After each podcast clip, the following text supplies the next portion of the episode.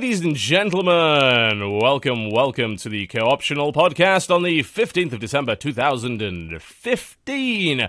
It is our special awards episode. Well, one of two Hey. special awards episodes because we ain't getting through all this shit today, that I can guarantee.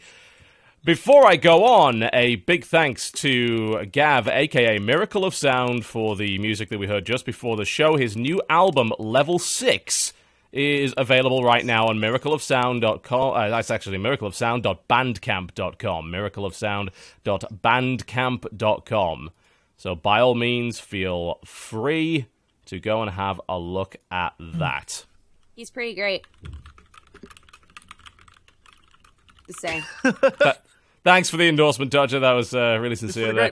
Yeah. I also think he's great. Fantastic. Good. We, I'd like to hear that. I strongly disagree. Why? I don't know. Someone's gotta. Someone's gotta do it. Might as well be me. His music's so sick. The Dodger is so sick. The Dodger is sick. Indeed. Yeah, your music is killing people. Literally killing people. That's that's that is a terrible thing. That is a terrible, terrible thing. What is not a terrible thing is that today's show is sponsored by Crunchyroll.com slash Total Biscuit. All of the anime that you could possibly desire and much, much more that you probably do not. Crunchyroll.com slash Total Biscuit. what have you been watching this week on, or the last few weeks on Crunchyroll, Dodger? You've no doubt come up with something, Oh, I uh, I finally sat down and watched Osomatsu-san. Um, which is what? It's a it's an anime about sextuplets. It's about six identical brothers, and it's based off of an anime that ran in the '60s, like a really really old anime that had just terrible goofs and like An just- anime just with terrible goofs? No, surely like- not. guys, the first episode of Osomatsu-san is like the best thing in the world because it's it's all of these characters like drawn in black and white like the way that they used to be drawn being like we got renewed for an anime but like what kind of anime do people want to watch nowadays like what do what do we do how do we how do we keep an audience around so they That is decide that they need to be, like, hell. yeah, they just they're like, well, obviously we need to be like like pop idols, right? Cool, let's do that. And like it just the whole first episode is this weird fever dream, and then it turns into kind of like each episode is like different sketch comedy bits because all six brothers have extremely different personalities. So it it winds up being really fun and even even if only for the fact that you watch you watch it going, which brother is that? Okay, yeah, I think I know which brother that is. like you kind of have to like figure it out. It's fun. That does sound very confusing, which is also what I would say for Log Horizon that we actually finished uh, a couple of weeks back. Oh, Log Horizon's so good. Good, good series. I, I enjoyed it a lot. I think that it does the whole, hey, we're trapped in a massively multiplayer online RPG thing, and it's somehow now real, better than Sword Art Online does. I, I think it does it a lot better, actually. Sword Art Online is trash. Yeah, I said it. Come at me, internet. It Sword Art Online is a is a anime about a video game for people that don't like video games, whereas Log Horizon is an anime about a video game for people that actually like video games. And I've I have no doubt the person that ended up translating this thing and doing the subtitles for it clearly played a shitload of WoW because there is a lot of WoW specific stuff in there. You know, terms that you would never use otherwise. There's a lot of stuff like uh, buff and debuff. Um, kiting is mentioned, kiting monsters and things like that. There's there's all sorts of stuff in there, but it got it introduced a bunch of new concepts and characters very close to the end of season two. I'm like, what's happening? Like, what? What? hang, hang on, what? What? What the bloody hell is going on now? So, so there was that, and then we watched a couple of episodes of a show called Lovely Muco, which is a lie. Uh, it is a Not show. lovely, or I- has a I- I mean- Or named Mugu? I mean, he's kind of lovely. It's about a dog. And it's one of those super silly, cutesy, wacky shows, but it claimed it was about an Akita dog. It's actually a Shiba Inu. It's not an Akita. Of course. Rude. Distrustful Rude anime. It's the Yeah, I can't- No. They broke my trust. They they they broke my trust. But it it's very very stupid and stupid in a very good way. Uh, but it, it's worth watching if you just want to watch a stupid show about a dog. Uh, but yeah, there you go. Crunchyroll.com slash Total Biscuit. Go watch a stupid show about a dog a anime about video games and possibly some meta anime about anime. There you Or go. You don't best do- brother. Or you don't have to watch any anime at all and just go watch Ultraman, which is the best. Oh dear, going back The in time. best. That one. Going back in They time. They have Ultraman. That is all you need to know about Crunchyroll. Ultraman is the best show there ever was. Watch it. Do they have Jet Jaguar? I don't know. I Don't think so. Remember Jet Um, Jaguar? Yeah, I, I I am familiar with Jet Jaguar.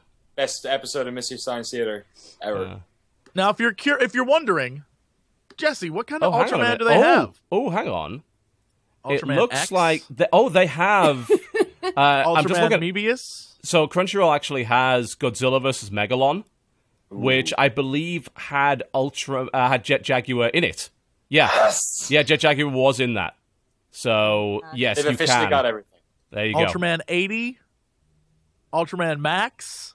There's a lot of Ultramans. Yeah. Don't watch the dubbed version of Godzilla vs Megalon. Watch the subtitled one. Trust me. There's Destroy All Monsters, which is amazing. Destroy All Monsters is great. I actually had no idea that it had all the Godzilla films on here because I used to be big into those. Um, Have I you buy- never looked at buy them on Crunchyroll VHS. for anything besides anime? Uh, the only thing I wa- looked at Crunchyroll outside of anime was actually um, the live action Death Note series. I did not realize that they actually had some uh, some Dude, they Godzilla got Bruce. Lee movies and all sorts of shit on there. It's great. Cool. Oh, I had Yeah. I had no idea. Cool. Yeah, they, they do have some some Godzilla on here. Oh shit, Godzilla vs King Ghidorah. Oh yes. Destroy All Monsters was so fucking good. Destroy All Monsters is the best. Yeah. Oh yeah. All right. Well, I know what I'm binging after the show. Welcome to the Corruptional Podcast. We do occasionally talk about video games. Our guest for today's show is the illustrious Danny O'Dwyer of GameSpot. Welcome to the show. Hello, thanks again for having me. Apologies to everyone for dragging this an hour earlier, uh, but we have a live show at 5 p.m., so I need all to good. squeeze, Oh, and your this show's in. more important than No, our it- show? it's certainly not. That's why I'm here. I don't. I don't know that. All right, whatever. Uh, yeah, so I'm glad, um, especially because of what today's podcast is about, like just diving into what was a bloody great year in video games. It was in many ways, absolutely. It was definitely better than 2014. I remember having a lot of bad things to say about stuff that happened in 2014. Yeah, for sure. And I, I for, for whatever reason, earlier this year, I was going back on some videos I made earlier in the year, and I did a whole video in February about how 2015 is going to be this massive fucking disappointment. I was just like, oh god, how wrong I was. Like we're almost in like 1998, 2004 territory of just great year of memorable releases that we'd like look back on. And, year. you know, Yeah. Yeah, there was a lot of good stuff. So here's how things are gonna work. For the next couple of shows, we're basically going to be doing a very sort of informal awards discussion. And I came up with a shitload of categories for it.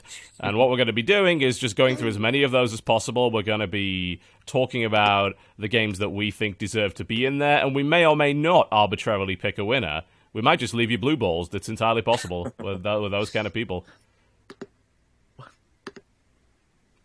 I mean, I won't. Look, I finished. I finished. will. I won't. I'll I'll pick up Dodger's slack.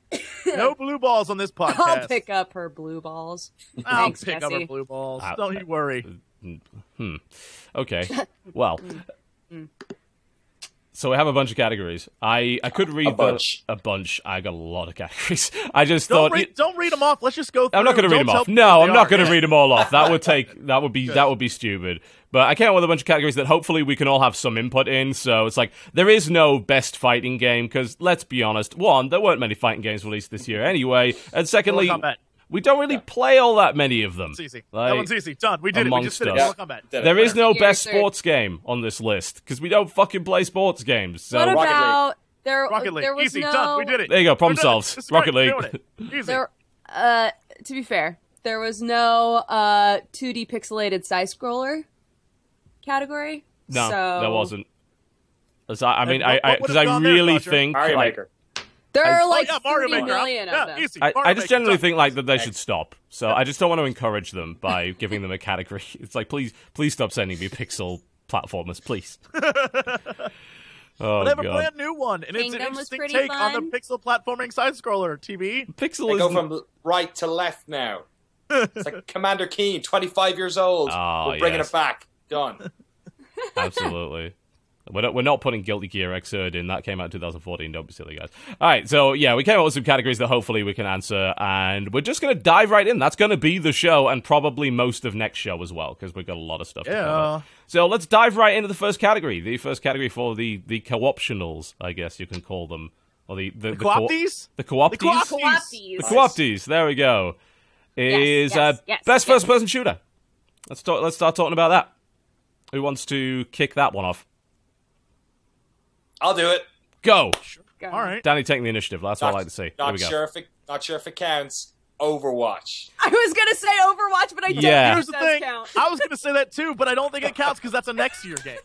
Yeah, that's what I was saying. I was like, literally the only first person shooter Right. that I have really enjoyed and played a shit ton of is Overwatch, but it's not technically released, so I'm like, I don't think it counts. Uh, I don't know. Like I, I'm willing to to let it slide. It. I think that we're in this we're in this very strange spot right now where pre-release betas are almost so accessible to a lot of people that they can kind of be counted as releases of some description. I think Overwatch don't- was obviously a lot less accessible for obvious reasons. It was definitely not an open beta. Hmm. I, I see. See, I I will contest that. I don't think Overwatch should have it, mostly because it's not out yet. But I think if we count games that are out, I mean, you kind of have to give it to Black Ops Three, because I think like out of all of them, that was the best one, and that says a lot. That I, you know, there weren't a lot of good ones this year. I th- I think But- there's I think there's a good reason to to inc- there's actually several good reasons to consider Black Ops 3. As weird as some people are going to turn around and say it is incredibly stupid to try and claim that Call of Duty is like shooter of the year. But actually, I think honestly Black Ops 3 is a really good value proposition. Like it's a very full package of stuff this year. Uh, or a very full care package of stuff. Boo. Indeed. One could say that say? I I'm on there a, more I'm on a streak. oh god damn it! I'm, gonna, I'm gonna derail you. Is there more content in that than say Halo Five? Because that's a series that every single sort of main numbered game in that has like shed loads of stuff to do. It's Big a, it's, campaign, it's a co-op, good question. Um, so, so how much of Halo Five did you play? Hardly any. I'm Okay, you. I think that's kind of the problem. I don't think any of us really played a, a great deal of Halo Five, but just uh as a comparison, so what you basically get in the Black Ops Three box is you've got a single player campaign. Then after you've beaten that single player campaign, you have an alternate single player campaign in which a bunch of shit changes. You can play any level at any time in any order, and you can also play it in up to four player co op, which is pretty fucking cool. You then have obviously the the multiplayer, of which there is a lot. They brought things like gun game back, which is always good. A uh, bunch of modes. I don't think there are too many new modes. Decent number of maps on launch, about eleven or twelve, which is I think about standard. I believe dedicated servers are being used for the PC, which is good. And then you've got the zombies mode, which is really cool in terms of its visual design and also in terms of just how unusual a mode like that is in, in modern games where they drop you into something and literally don't tell you anything about what you're supposed to do. And I know that zombies in Call of Duty games have done that for the last few of them, where it's always been, hey, figure out how to somehow beat this level. We'll give you some cryptic clues of some sort. Also, zombies are trying to kill you while you're figuring it out. And the whole uh, 1940s uh, kind of Cthulhu noir thing they've got going It's on awesome. Is awesome. yeah, it's it's definitely. Uh, I I think, and uh, you know, there's there's a bunch of other stuff like the the way that you can customize guns, like the paint shop that they put in, has a lot of customization, which I'm kind of surprised they didn't try to sell you, but you know, they they just put that in there pretty much immediately. I just think like it, it hasn't done a lot to innovate at all because it's Call of Duty, but as a shooter, it's got quite a lot going for it, and there's a lot in the box. If you like COD, there's a lot of COD to like in there. I was really sad because for a split second I was like, "Oh, Ziggurat," but that came out at the very end of last year. Yeah, I was Cigarette like, came out last year. You don't get to use it. Cigarette. Sorry. That game was really fun. Yeah, I, the uh, as as for Halo, it's like it's kind of hard for any of us to really make the comparison because I know that that what uh, didn't have split screen gameplay because of their whole we can't get it to run at 60 FPS thing. Yeah. I am very annoyed by the statement that they made on that because it made a ton of angry console fanboys think that 60 FPS was the worst thing ever. because they're like, no, we can't do it because it's 60 FPS. And everyone's like, fuck 60 FPS. Like, no, no, no. They could have, but they could have just had the split screen run at 30, which like people have been doing for fucking ever.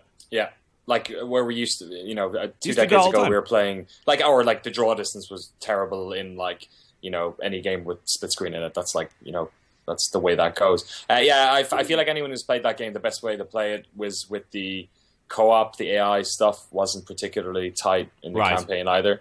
Um, so I'm not fighting for it. I was just throwing it out there. But here's here's a side, here's a sort of a, a curveball. Where does Fallout 4 land in this? Is that a first-person shooter? I No, say uh, so. uh, Yeah. Yeah. yes, but it's not Yeah. a good one. It's comparatively, it's not a good one. Compar- comparing it to Fallout 3, it's a great one. Yes. Like, they, they, Well, they, they cleaned it up. Comparing up. it to other first-person shooters, it's not. Like I guess like yeah, if you're gonna put it in the first person shooter category, you have to compare it mechanically to other first person and it's shooters, not. right? It- and and So- I, and I would go as far as to say Halo, for example. And this is a limb that I will be joined by literally every one of my friends who's a Halo freak, and I know a lot of people who are like, "That's their jam is Halo." Halo hasn't been like a really good first-person shooter since Halo Three. Hmm. Like Halo Three was the last time it was really fundamentally really good, and ever since then, the people who are huge Halo people just go back and play Three because because the last few ones have sucked. So I, you know, I'm gonna take their lead and say it's it definitely. I feel like Call of Duty nailed it this time. Like it, it, I think we all agree, Overwatch is probably the the better, but it's not out. I I refuse to give it to a game that's not out yet. My number two for this year would actually be another game that's not out, which is Unreal Tournament, uh, which I've played a bunch of this year. Although that is, also you can you can just play that straight up though. Like I think Yeah. that I think you can I think you can count that because unlike Overwatch where people literally could not get in to actually play it, you can play Unreal Tournament right the hell now. Yeah, it says alpha all over it, but you're right. It's there's a bunch of game modes. There's a lot of maps. There's some placeholder maps that they're they're fixing, but uh, there's a bunch of stuff in there. Their marketplace is kind of ridiculous at the moment because they're selling individual maps for like five bucks. Yeah. um, and no one's really playing them, so Well, of there's no not. incentive uh, to to get in there. Uh, here's a in terms of mechanically though, like really sound mechanical first person shooters. I know it's kind of derivative, but what about Wolfenstein and Old Blood? Because that came out, I think, back in is it March? Yeah, it Yeah, did. Yeah. I, I, that's on my list. I, I totally agree with you, but I wasn't going to give it to it because I think last year we gave best FPS to the original Wolfenstein Yeah. uh, New Order. Yeah, and I don't. so I I, like, don't think an Old. Blood is better. Like, I actually think in many Yeah. ways it's actually a bit of a step down. Uh, you know, but this is coming from someone that gave Wolfenstein my game of the year last year. Oh wow, up. really? Right. Yeah, I thought it was that damn good. Old Blood did not engage me as much. I, I think it's definitely got some uh, kind of annoying, contrived sections in it in terms of uh, silly force stealth and all that kind of thing. But simultaneously, it's also a lot of the same up until the weird hey supernatural thing kind of happens. And then it gets a little bit different. But it's like a lot of the same guns a lot of the same enemies more of the same but on a smaller sort of scale. I didn't hate it. Like i thought the the actual infiltration of of the castle all that bit was was pretty was pretty cool and it had some really cool sequences. I love the cable car sequence. I think that was a lot of fun there. Reminded me very much of some of the train sequences uh, the bridge sequences from the previous game. But it, it definitely was a, a bunch of more of the same which if that was all you're looking for then it was great but i don't think it, it did enough to really distinguish itself from uh, the actual original. Also, remember, chat. This is first-person shooter. If if it was just a shooter category, I might give it to Splatoon. I'll be honest. If it was just yeah, I was gonna shooters, say Splatoon not an is a FPS. third person, but it's not FPS though. Yeah. Yeah. So it's, Definitely it's not just FPS. first person, and so yeah, man. I'm telling you, I think Black Ops is is the winner. I would like to throw Dirty Bomb into the ring because I think that that is an extremely good objective focused multiplayer game that may have it's flown a little bit under the critical radar I think because of its free to play nature and I know that a lot of traditional outlets these days seem to maybe avoid looking at free to play games in a serious way maybe because there's not a definitive beginning, middle, and end. They can't necessarily assess it because 60 hours down the line, you might run into a paywall related problem or something like that, which makes it very difficult to assess. But I have played like 90 hours of Dirty Bomb this year, and I haven't really regretted that. They have made quite a lot of mistakes in their development. They have released characters who are clearly overpowered as shit. Uh, there's a character. I think it's yeah, it is Phantom. Uh, they brought in a character that could cloak, and th- that's that's always going to be a problem when you introduce that into Yeah. a shooter. It's difficult to balance an invisible character. What you don't do is what they did. You don't make the cloak also a shield. You don't add the cloaking energy to their overall HP. And you don't give them a giant fucking sword that can one shot half the classes in the game, and the actual swing time of which is so short, and you can start the swing while you're cloaked. The animation can begin while you are invisible. You don't do that thing. How long did it take for them to shore that one up? Um, they fixed it probably in about a month. Like they they nerfed uh, quite a few different aspects. It, it was a bad combination of different things. Like they gave him the best SMG in the game as well. So it's like this character's good at everything. Like he's too tanky, he's too fast. He is the best melee character in the game, but you also gave him one of the best medium range SMGs. So he's good at regular fighting as well. like the only thing he couldn't do was be kind of an objective specialist. So yeah, that character was. I had a lot of fun causing a lot of anger when that character first came out. Like I, I felt pretty good with myself because I was murdering people, but I very quickly realized it was an incredibly stupid idea. Uh, so there's, but I think that that that is a game that has since then developed very well. It's got a good competitive scene. They have done a lot of improvements to the UI and the netcode. The gunplay is really solid, and it's a very good objective focused FPS. Obviously, it's multiplayer only. Hmm. I think it's worth Which is, that it, one it's so strange hearing you talk about that and then hearing people talk about Rainbow Six Siege. There's another one I'd like to bring up. Yeah, because it's like, especially when you talk about the that's a free to play game and Siege is a game that costs sixty dollars. Yes. Yeah. Yeah. The so I I'm on the siege bandwagon at the moment. Okay. I'll- I will happily say that, and I am willing to argue in favor of its cost on principle, on the basis that the arbitrary idea of like you have to include X amount of content in order to be worth Y amount of dollars doesn't really make a lot of sense to me because the games that I often invest the most amount of time in, I'm often only playing one game mode anyway. Yeah, It's like the whole, yeah, Counter Strike's got a bunch of modes and maps, but everyone just wants to play DE Dust kind of argument. If it's that good, if the game mode is that good and has that much replayability and that much depth, then the amount of content that the game offers to me is actually not an important metric, but I do realize it is very important to a lot of other people. It's just something that I personally don't care about. Like, I have no problem dropping 60 on Rainbow Six Siege because the time I've had so far with Siege has been that f- much fun and it's been that different. Like, I look for new experiences, and that is a new experience. Like, that does a Well- lot of new things.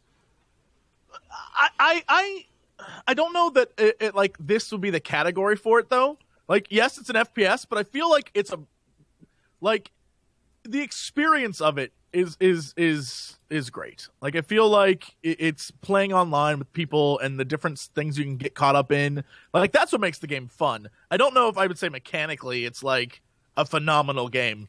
I It's- think in terms of some mechanics, it is phenomenal, but in others, it's not. I think the gunplay is not all that great.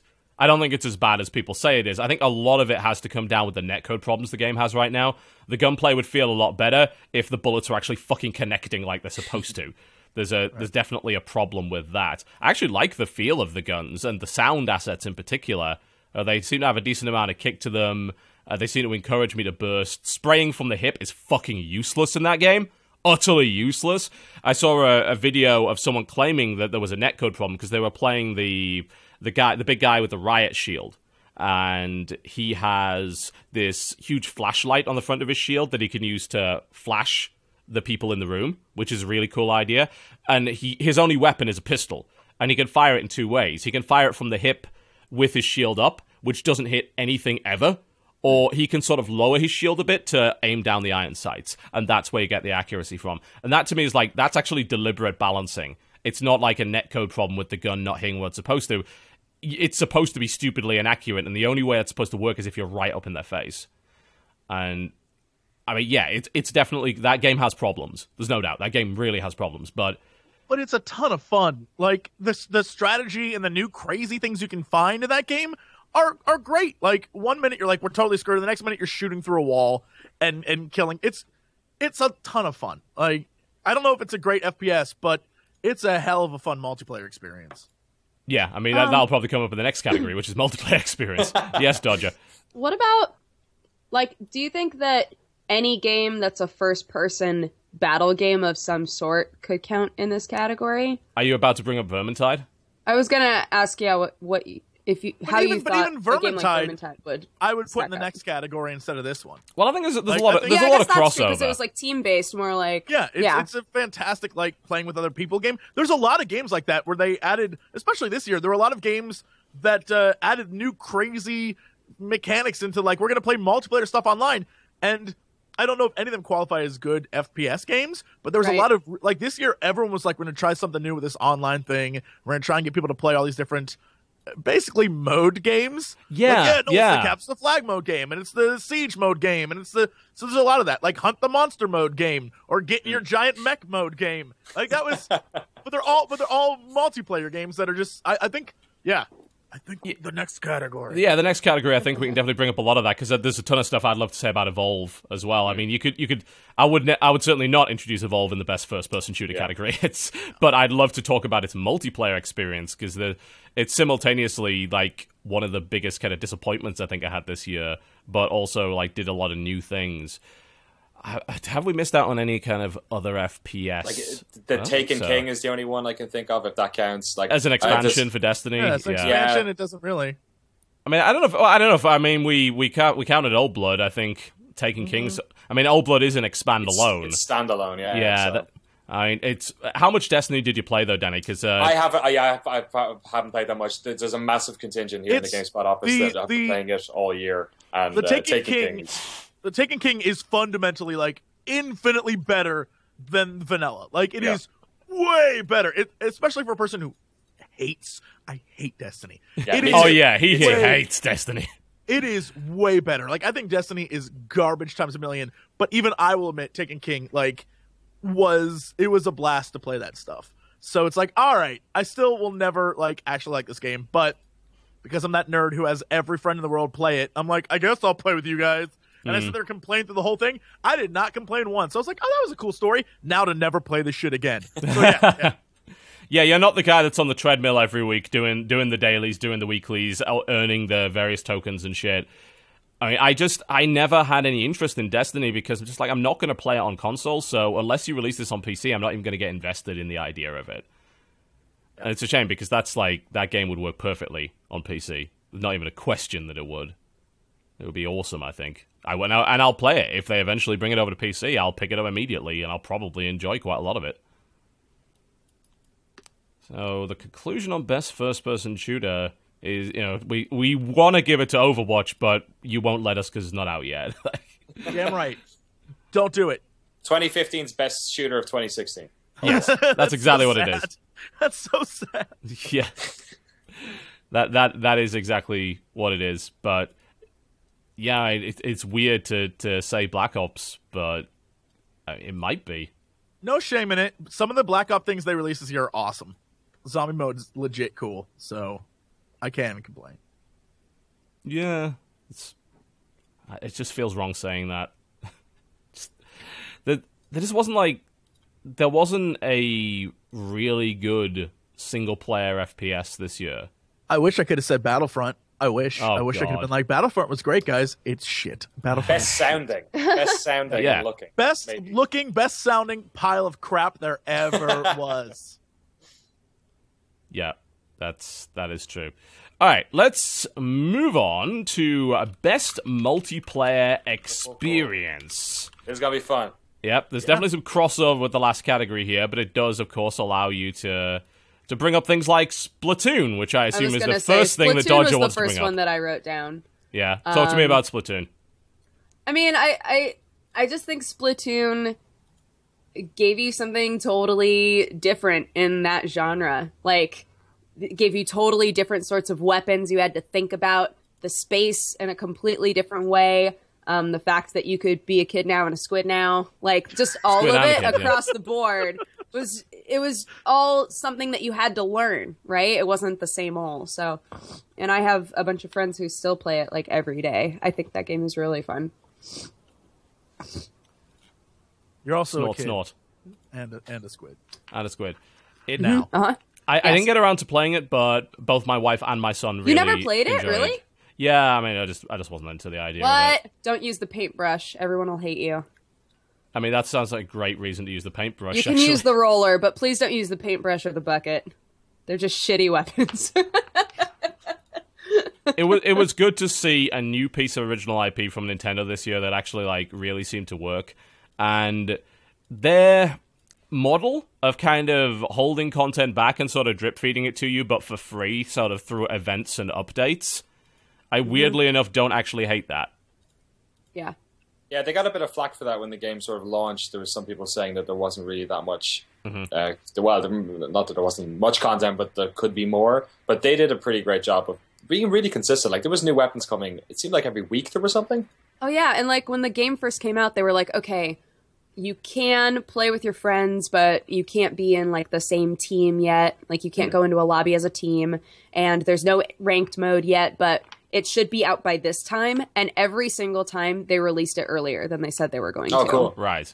So it was like, I can't be mad. I can't be mad at you. yeah it's it's an interesting idea because i think that most people when told that uh, there's content like on the disc that they can't get at yet get very upset about that and i think mostly it's due to the number of companies that have put that behind a paywall Yeah. uh, which is obviously the dickiest of dicks Yeah. Yeah. that's not okay at all. But if you're releasing it free, the argument that you can make is that by consistently putting new stuff in, even if you've had to hold stuff back to do it, you keep the community interested and engaged.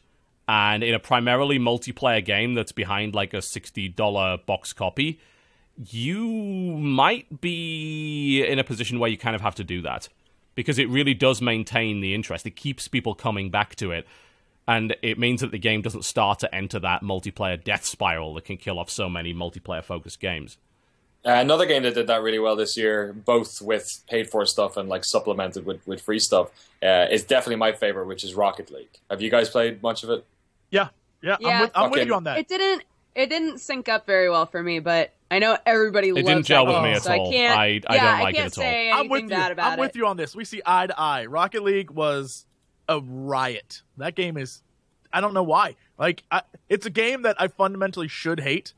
I love it. I love the shit out of it. I think it, it has to do with like who you first played it with.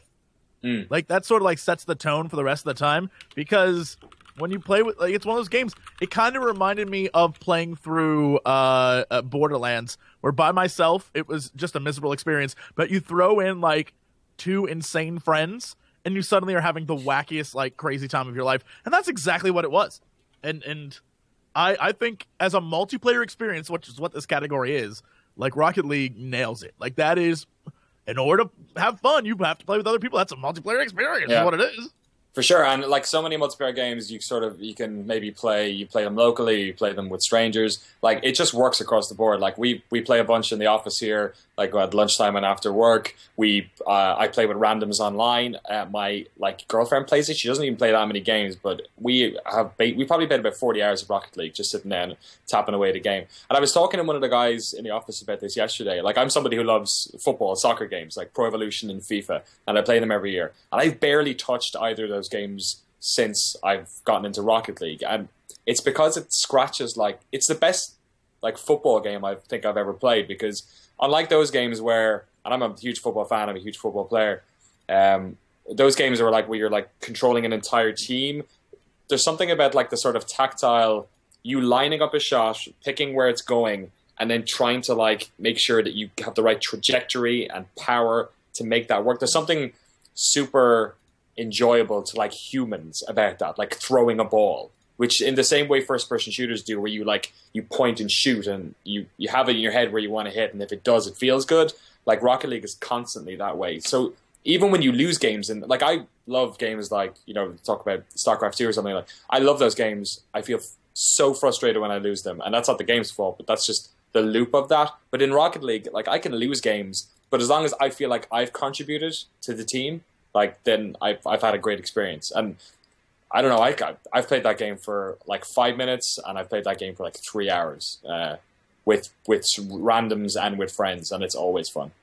I, I think you're absolutely right. There's a weird there's a weird thing with that game where you know, FIFA, for example, somewhere deep in your subconscious, you know you're not controlling player X. Yeah. You know that human is doing his own, and you're playing a game. But this, somewhere deep down, you're like, you know what? I can see myself outside of a little shitty stadium controlling a little remote control car, and the car has to hit this giant ball around. Like, it, you're right. It's like a visceral. It's a different feeling when you're playing the game, and I don't know if it's because you're controlling the one character, and and because it's so quick and moving, and there's a physics to the ball, or I, I don't, I don't know what it is. But you're absolutely right. There's something weird and special about the game that I truly love.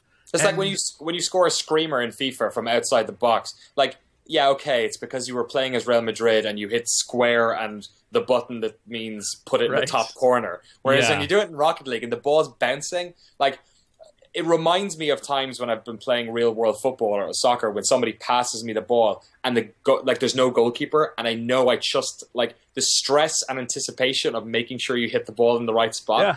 It feels like the exact same thing. And in a, in a way like it even teaches you things like when you're playing uh, on a team in any sport like where you're supposed to be in the field at any time. Like oh you know they're striking so i should probably sit here in case the ball breaks that way. Like it translates almost one to one to how you know the, the wheels sort of turn in my brain when i'm playing a game of football with my mates. And i think that's like oh it's super powerful. It's and it's an interesting point that you bring up that Rocket League feels more like football than football games do. yeah completely Like, because because 100%. it is that direct control. Like you said, it, it's not you're not giving a command to a player to do something. Mm. You're you're doing the exact thing because of how physics based that game actually is. yeah the car is a foot like Yes. that's A very just- fast, inaccurate, fucking crazy flipping foot. Yeah. I can, Yeah. I can see that argument totally. I don't know. Rocket League isn't satisfying for me because I'm not. I don't. I so rarely actually hit the ball. I mean, I, Like, I'll I find like, it very frustrating because there," I'm awful at it. Speeding No doubt. it, and it looks like it's right in fucking front of me, and then I just somehow go right by it. And I'm like, how the shit?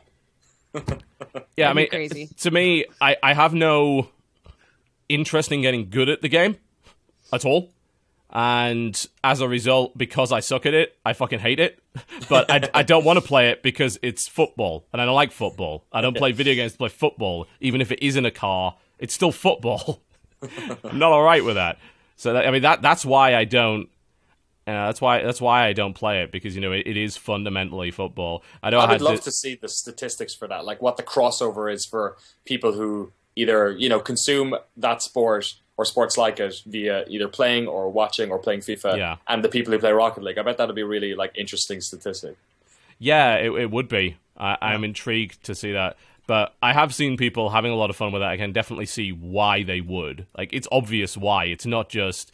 I think like the Borderlands comparisons like is is wrong because I think Borderlands is a crappy game that's made more tolerable by other people, whereas Uh, yeah, Rocket, Rocket League right is an inherently good game that's made best by playing with the friends that you have the camaraderie with. Well, I, I think what I was going for there was the experience Dodger has, where like if you have friends, it makes your shitty playstyle a little more tolerable, so you can learn how to play rather than going in it alone and then having to suffer through like I don't know what I'm doing mm. and this is unfun and all I'm doing is losing and you're out. Like that's kind of like what I was going for. Like in Borderlands, if you play by yourself, it's a lot of like I'm doing the same awful stuff over and over. This isn't fun. I'm out. And and so yeah, it's I think that's kind of what I was going for. I'm not saying it's the same thing, but Yeah, friends distract you from the fact that you're playing Borderlands. That's that's Yes, my yes. argument with Borderlands in multiplayer.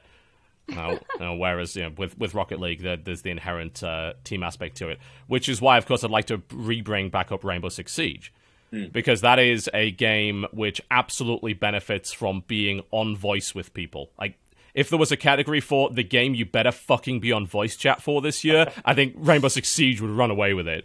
It's it is a very tactical game, kind of in the same way. I I don't know if it is in the same way that Counter Strike is, because I think like you can carry in Counter Strike.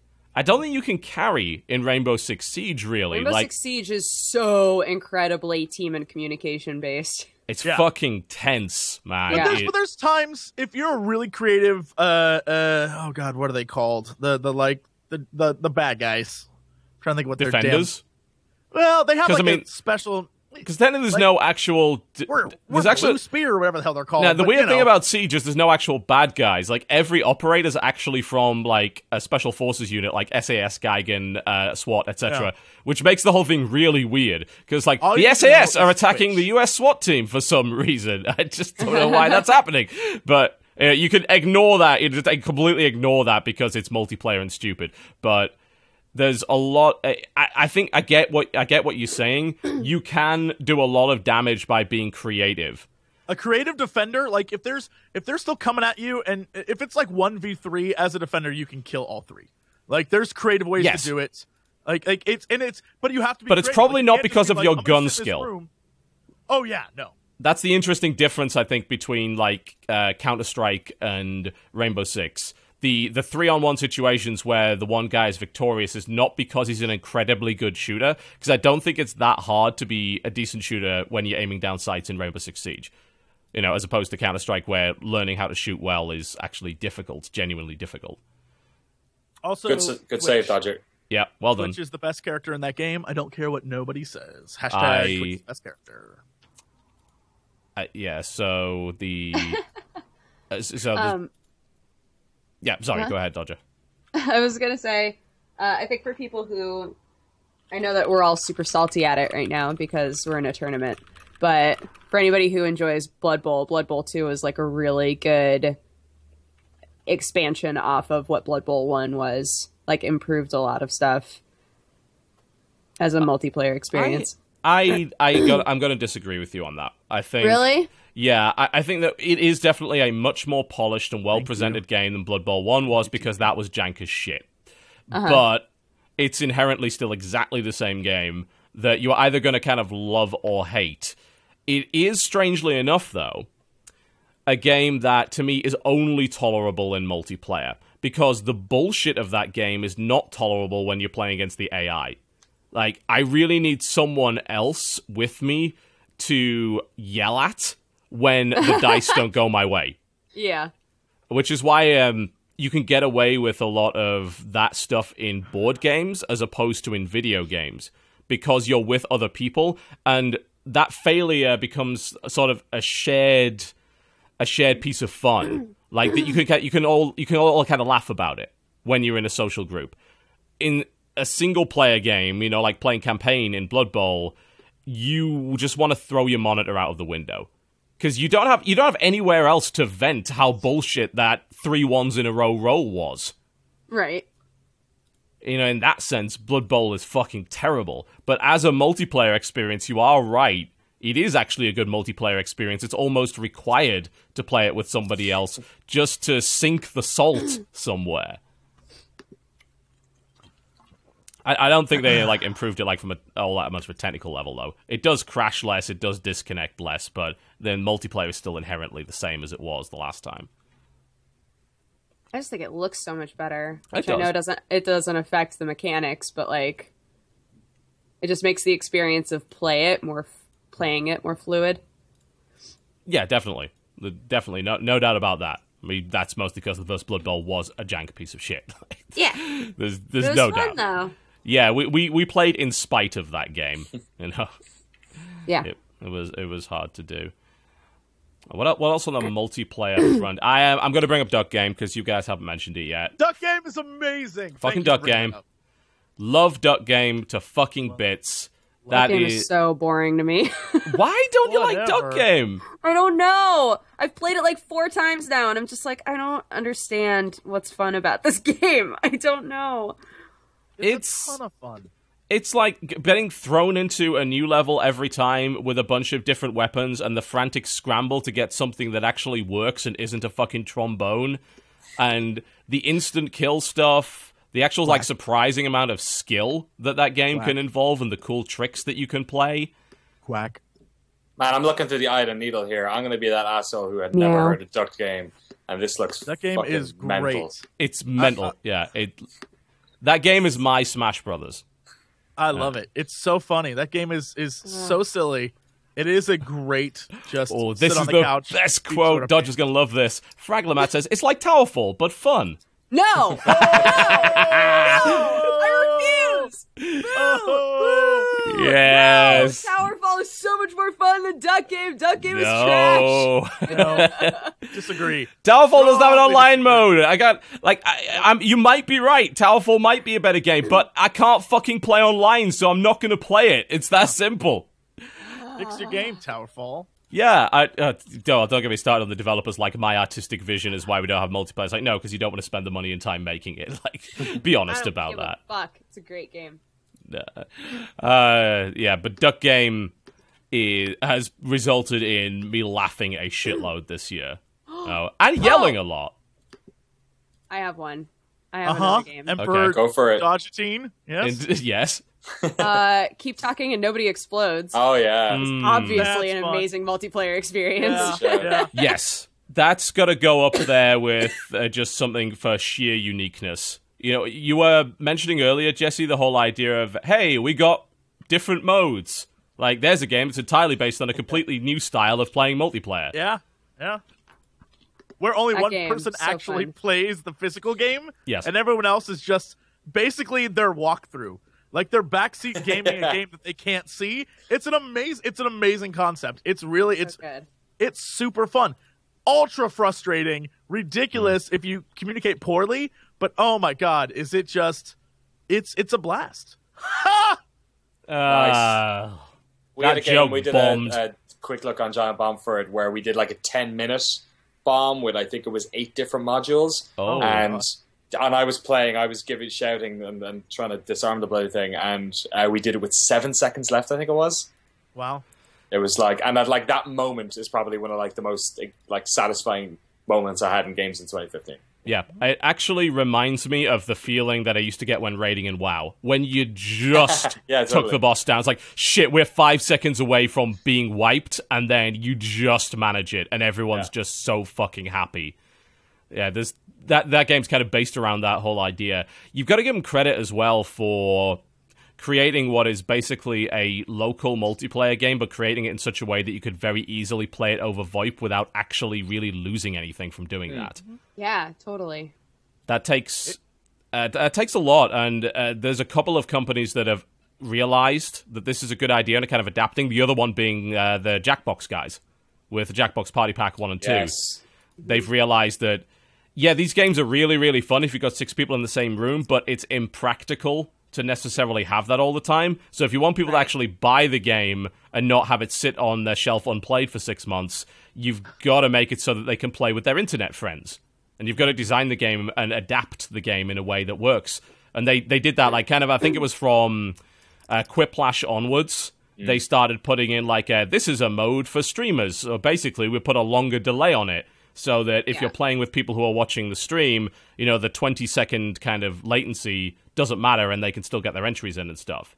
Although I think the way we mostly play the Jackbox games is we use um, Skype's uh, screen sharing feature.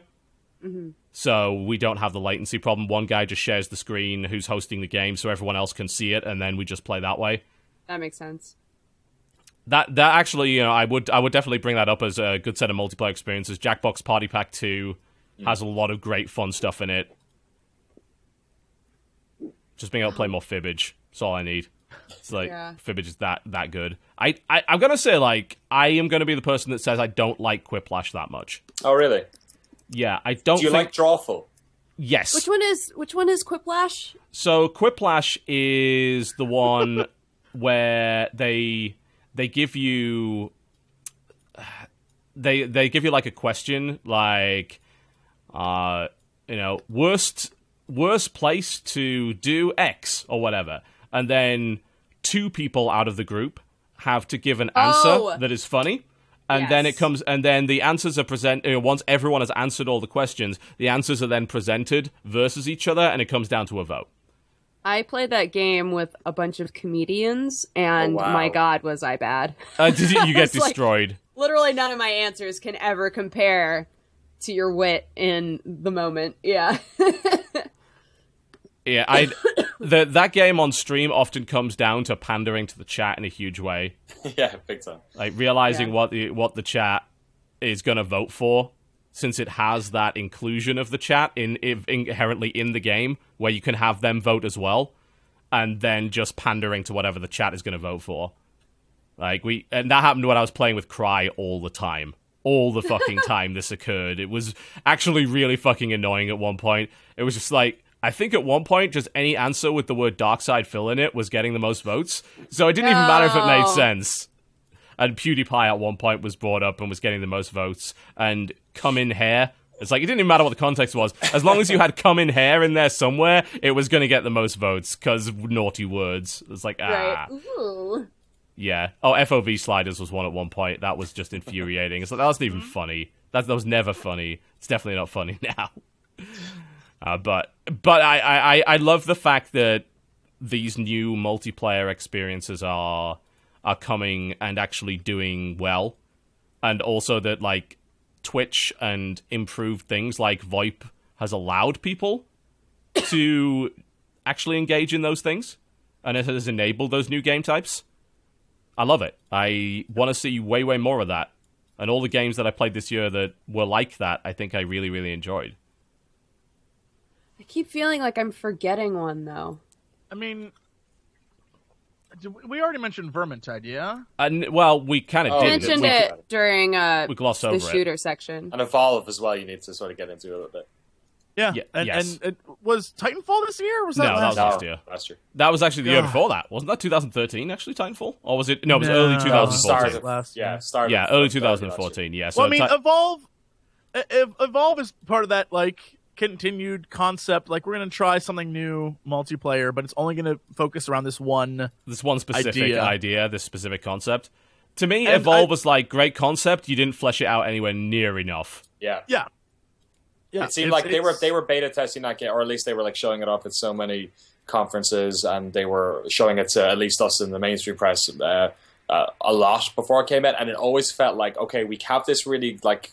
This, the best version of this game would be really good, but we just haven't found it yet, and I don't think they found it by the time they released it. I think it was a really good idea, but it just never, it never really worked. Yes, it was it was the basis of a good game mode without the rest of what you need to make it a good game mode. Uh, The argument that I made, I think, in my video about Evolve is that the game devolves into glorified hide and seek, which as an idea is fine, but you need more stuff in there. I don't want to have to be chasing the fucking monster around for five minutes, not knowing where it is, because that's boring. I'm just holding down the shift button and running. I think that those maps should have had more PvE aspects to them. The addition Yep. of the little creatures, which would give you buffs, was nice but it needed more of that kind of stuff. Like there need to be like a side objective that a be- that the that the monster could maybe go and destroy. Like the monster can now go and destroy the power generator, and if they manage to destroy the power generator, it's a risk to go there because the defenders might be waiting for them, the hunters might be waiting for them there. But if they destroy the power generator, then like you lose a certain ability, like for the rest of the game, and the and the the, the hunters could maybe do a similar thing. I, I that would I think have made the game a lot more engaging. It would have created flashpoints within the map that hmm. would have naturally encouraged combat to occur there, as opposed to the combat sort of happening because you happen to stumble upon the monster at some So point. So basically, combining the two the like the two type of map things that we got. So it's like combine the generator and the eggs, so that so the hunters have something to do, like hunt down the eggs, and the monster can go to the generator, and it's all happening on one map. Yeah. So you have to defend certain points. Like yeah, that just put just put all of that in there. If Yeah. it wasn't two separate maps. Like, Yeah, that's ridiculous. having them two separate why- modes defeats the point of the exercise. I think you know you you've just got to throw a bit more in there and make it so that so, you always have something to do that isn't Yeah. just because like a lot of the time, even playing the monster, especially early on, is like. All right, um, I'm walking and eating, walking and eating, walking and eating. Oh, Life and the- simulator. yeah, and the other guys are like, sprint, sprint, sprint, sprint, sprint, sprint. Gotta keep sprinting. I'm like, oh, and it's a shame because that game had some really cool little aspects, All like the dog. looking. Yeah, follow the dog. It, it was follow the dog the simulator for a lot of it. It's like, f- you know, find the footprints, look for look for the evidence, look for the carcasses, and all that kind of thing. Some really interesting and cool ideas in there, and just the game mode just lacked everything. And the, the- I mean, the game's dead now on PC. Absolutely dead. You look at the concurrent player numbers; it's it's dead. I I think that they really botched the launch of that game. They gave people the impression that there was a ton of content hidden behind paywalls, Yeah. which actually wasn't true. No, it was just bad marketing. Yeah, really bad marketing. Nightmare. They had Yeah. like twelve different versions Oh of that game. god, it was confusing. You know, they they confused everybody.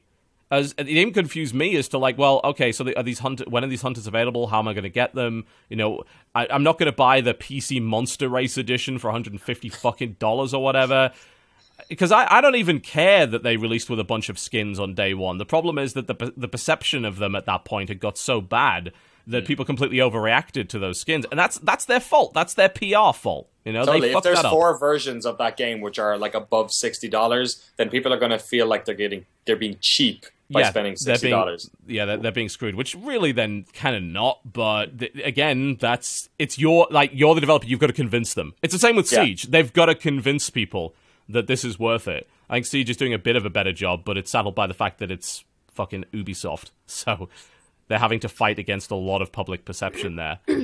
I- I'd like to bring up Lovers in a Dangerous Space Time. I was literally about to say that. that was the one that I was trying. Did to you get a chance to play it, Go for Dodger? I haven't played it, but I know gotta so do many it. people who have that I do it. figured we should probably talk Yeah, about super it. super fun game. Love it. That is, uh, I love co-op games that are genuinely built around the concept of co-op from the ground up. If I, I want to go to bring up Borderlands again. Borderlands was not built around the concept of co-op from the ground up. There is nothing that you can do in Borderlands that you uh, with more people than you can't do with one person. Like it's not inherently built around the idea that you have to have other people complementing each other. It's just a bonus. In uh, Lovers, you really have to have somebody because the idea is you have a ship and you can only man two stations at any given time. But there's like six or seven stations to man. So it's constant communication. And it's constant teamwork and panic and panic and panic. I had a blast with that. That was probably the game I had the most fun playing with my wife this year. It was Yeah, awesome. I want to play it with Sam when I visit so him. So good.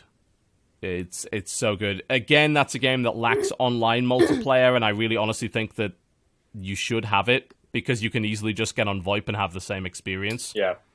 very easily, and that it would really be nice if they implemented that. It would help their sales too. I wonder how. I, d- I don't think that game sold very well, did it? Uh, let's Really? Aw. so look at um Steam Spy. Oh fuck, fifteen thousand copies.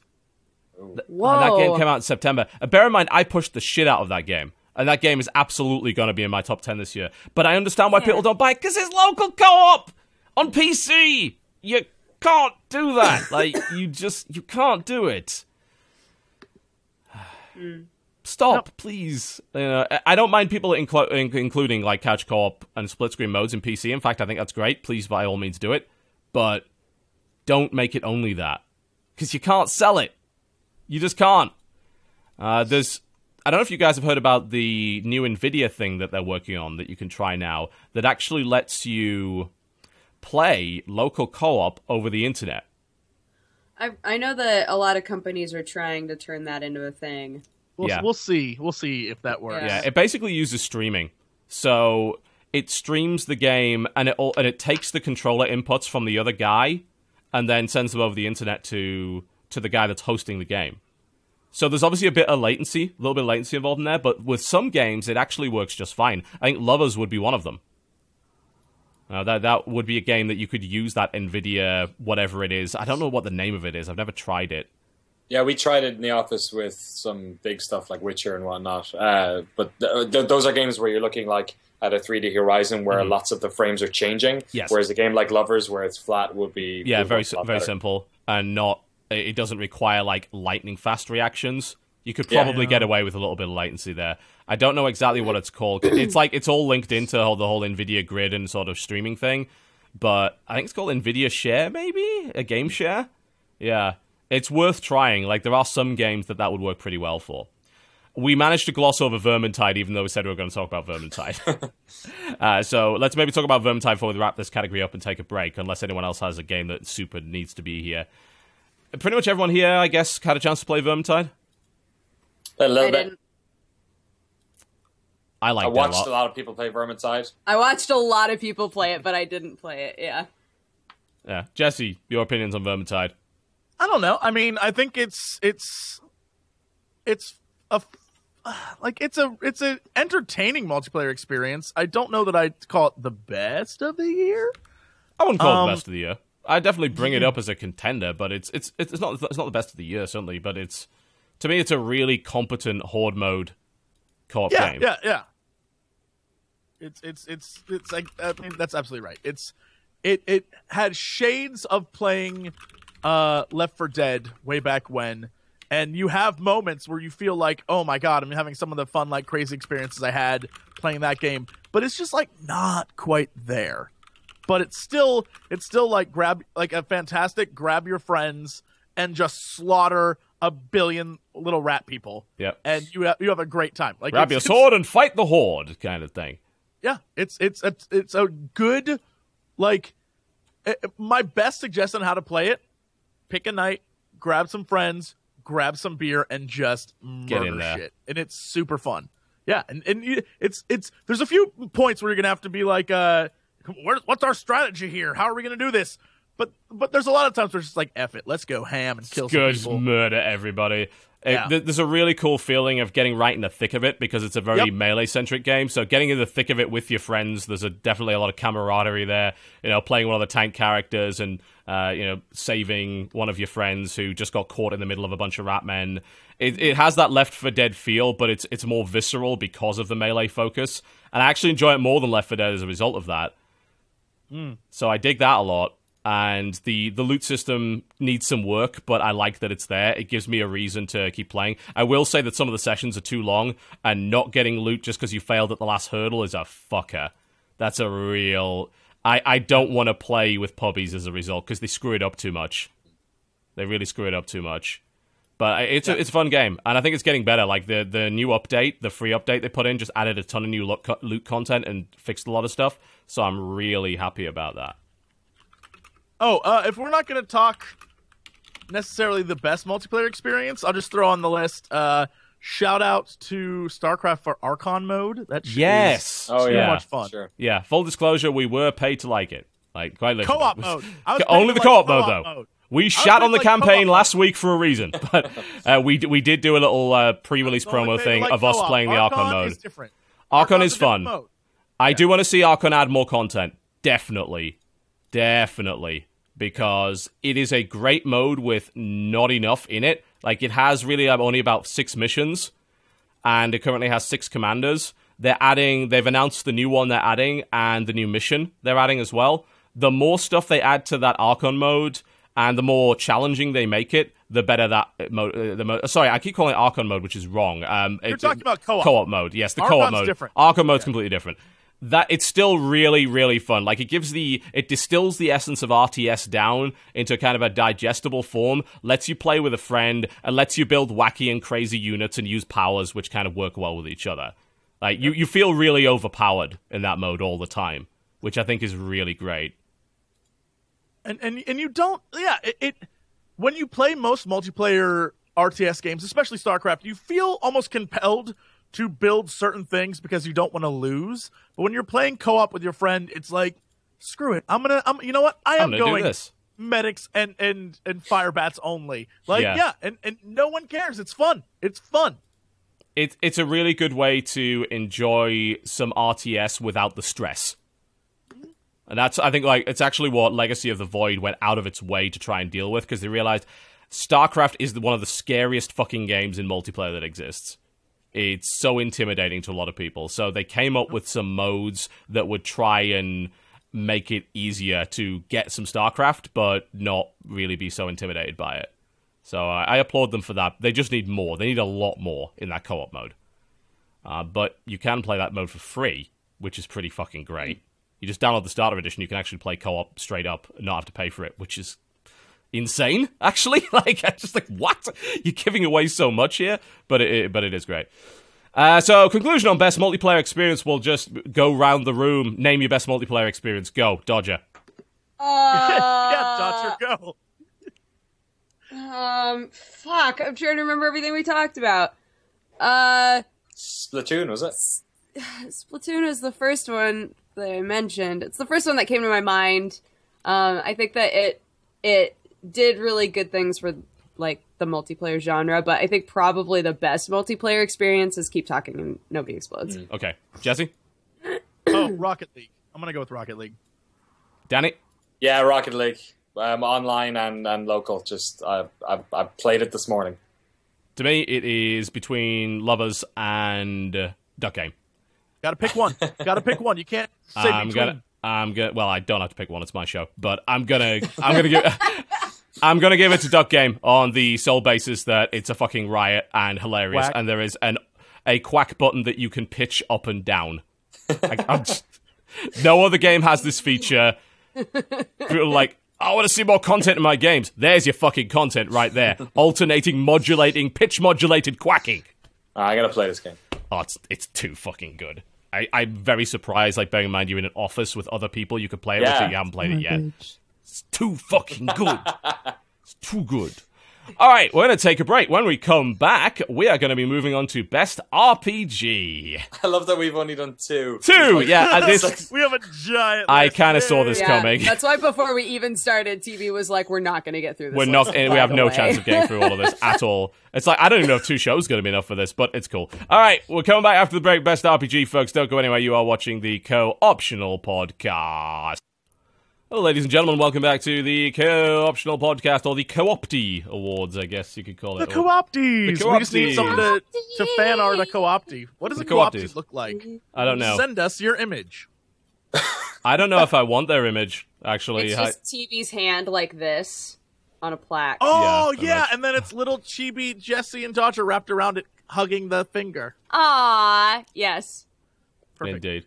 There we Uh, go. music we in this it. live show, by the way, of course, provided by Miracle of Sound. His new album, Level 6, and yes, I'm shilling for my friend Fuck You, is available now on miracleofsound.bandcamp.com. Fucking sell out, TB. We shilling. We shilling for. Hey, I'm honest about it. That's all that fucking matters.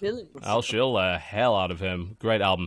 Okay, so we're going to move on to Best RPG, and I'm going to let Jesse talk first because I know exactly what he's about to say. Yeah, Witcher no 3. need to talk. No need to talk. Witcher three. It's easy. Uh, I don't even have to. I don't even have to describe why it's the best. It is. It's the Well, best RPG uh, of the year. you uh, you actually should describe it because otherwise it's boring. So, Oh, oh, all right. Uh, sum up has- why Witcher has- 3 is the best. It has the. It has story, music, gameplay, characters, uh, setting.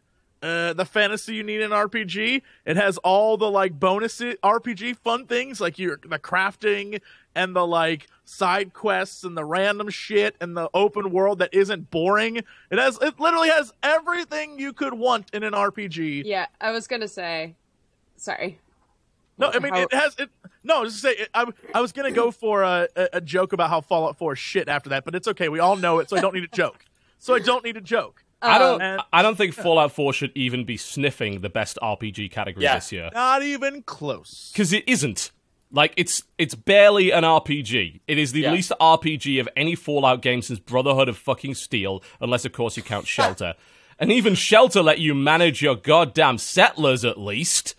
Yeah, Fallout 4 is, is an exercise in which way do you want to kill everyone. It's Yeah. and it, you know Um, R- RPG games usually give you a bit more agency than that at least. Yeah, or, or they're really ob- uh, they're really honest about it, and uh, they're Diablo. You know, it's like Yeah, yeah. Loot game. For yeah, me, I, Fallout 4 is a I- loot game actually. Yeah. I totally agree with Jesse. Um, specifically because I hate open world games, and this game actually inspires me to want to walk around and find quests.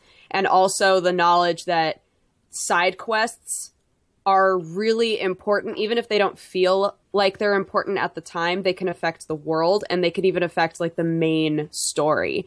And that sort of intricacy in the game is so important to how dedicated and like how much you allow yourself to commit to that world, right? And and getting really wrapped up in it. I just think that the sort of things that people can sometimes find boring or bogging down the game actually improve it. And that's mm-hmm. really hard to do. I think that with an open world, the interesting term that always gets used is sandbox, right?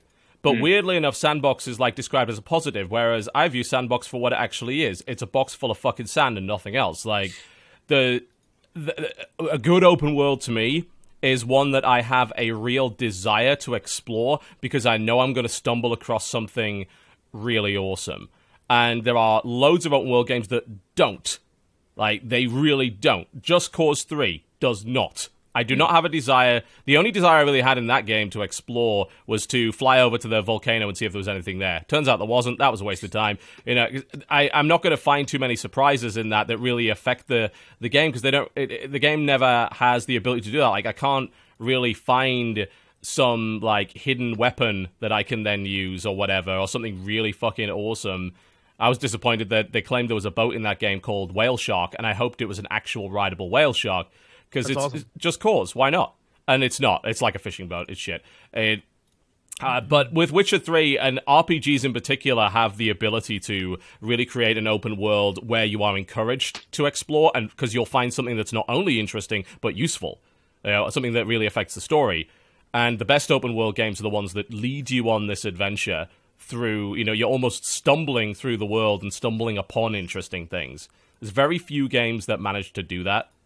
Witcher 3 does seem like it is one of those. And there are so many games which uh, the world is there almost as a go do what you want. We've made all these experiences, and you can pick which experience you want to do, and we want to make sure you have a good time. And in doing so, they sort of make you feel like you are the most powerful person in that world, which I guess you know that's just a, a thing that we like in games. But there's something about The Witcher Three Wild Hunt where, as Geralt, you you know that your influence even though the sort of eventually you do end up embarking on a sort of a world saving aspect, like you- you're just one person and you know that you can't fix everything. So when you play games like Fallout and you're like, okay, do I want to side with the Brotherhood of Steel or do I want to side with this crowd because I want this to be the end game? Whereas in The Witcher, be it what Dodger was saying with like side quests that you don't know if they matter just to that person or if they're going to bleed in here to like not bothering going down entire quest lines and not knowing if that's going to punish you. Like even when you're making the final decision in quests, you're never really sure how it's going to pan out. So like I ended up having a world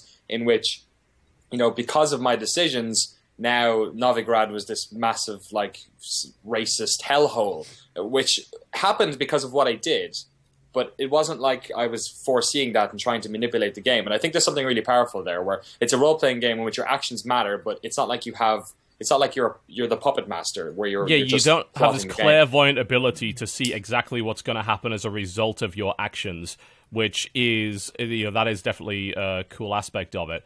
But we're talking a lot about the open world and not really kind of about it as an RPG because I think Hmm. if you focus a lot on the open world, then people are gonna turn around and say, "Well, Fallout 4 had a really good open world." I was like, "It did." The reason I don't think that Fallout 4 should get anywhere fucking near the RPG category is that almost every aspect of what I define a role playing game as is missing from it like the ability to role play, for instance. You know, that's that's generally fairly important. You know, when you got your dialogue system, when you cut a lot of your choices down to uh, I have enough charisma to get this thing, or I have to do this thing instead or shoot you, those are not really all that meaningful. You can get out of a lot of situations by talking, but it's so less nuanced than the previous games. It, I mean, an example of like in Fallout 1 and 2, if you have low enough intelligence, you have so few dialogue options, you're literally just grunting at people. it's a it's a fundamentally different way to play that game, and there's actually very few RPGs that I think have done that. The only other one that I can think of off the top of my head is Vampire the Masquerade Bloodlines when you played it as an Nosferatu. It was a completely different experience because they cut you off from a bunch of content in the game, and they were willing. They were willing to do that, and uh, that does take some guts. Uh, Fallout 4 is to me like terrified of giving the player that degree of agency. Well, yeah, it's it's weird. It's weird that the game, the hype built on that game was about how like you can make your own character and you can be a man or a woman and oh my god, the, the ways you can make your character look. And this is your RPG. We're gonna give you this and this and this, and then it's not like that's not your RPG all it all. is. All it is is making a character that looks like the way you want. And then Yeah. after that, it's really bland. Like it's really bland and like I don't. It's disappointing. It's thoroughly a disappointment of a game. It's a disappointment as an RPG to me. Like, I'm not gonna lie, I do enjoy roaming the wasteland, getting new guns and crafting shit, and the gunplay is a lot better, and the combat is a lot better than the previous Fallout iteration games. But that doesn't make it a good RPG.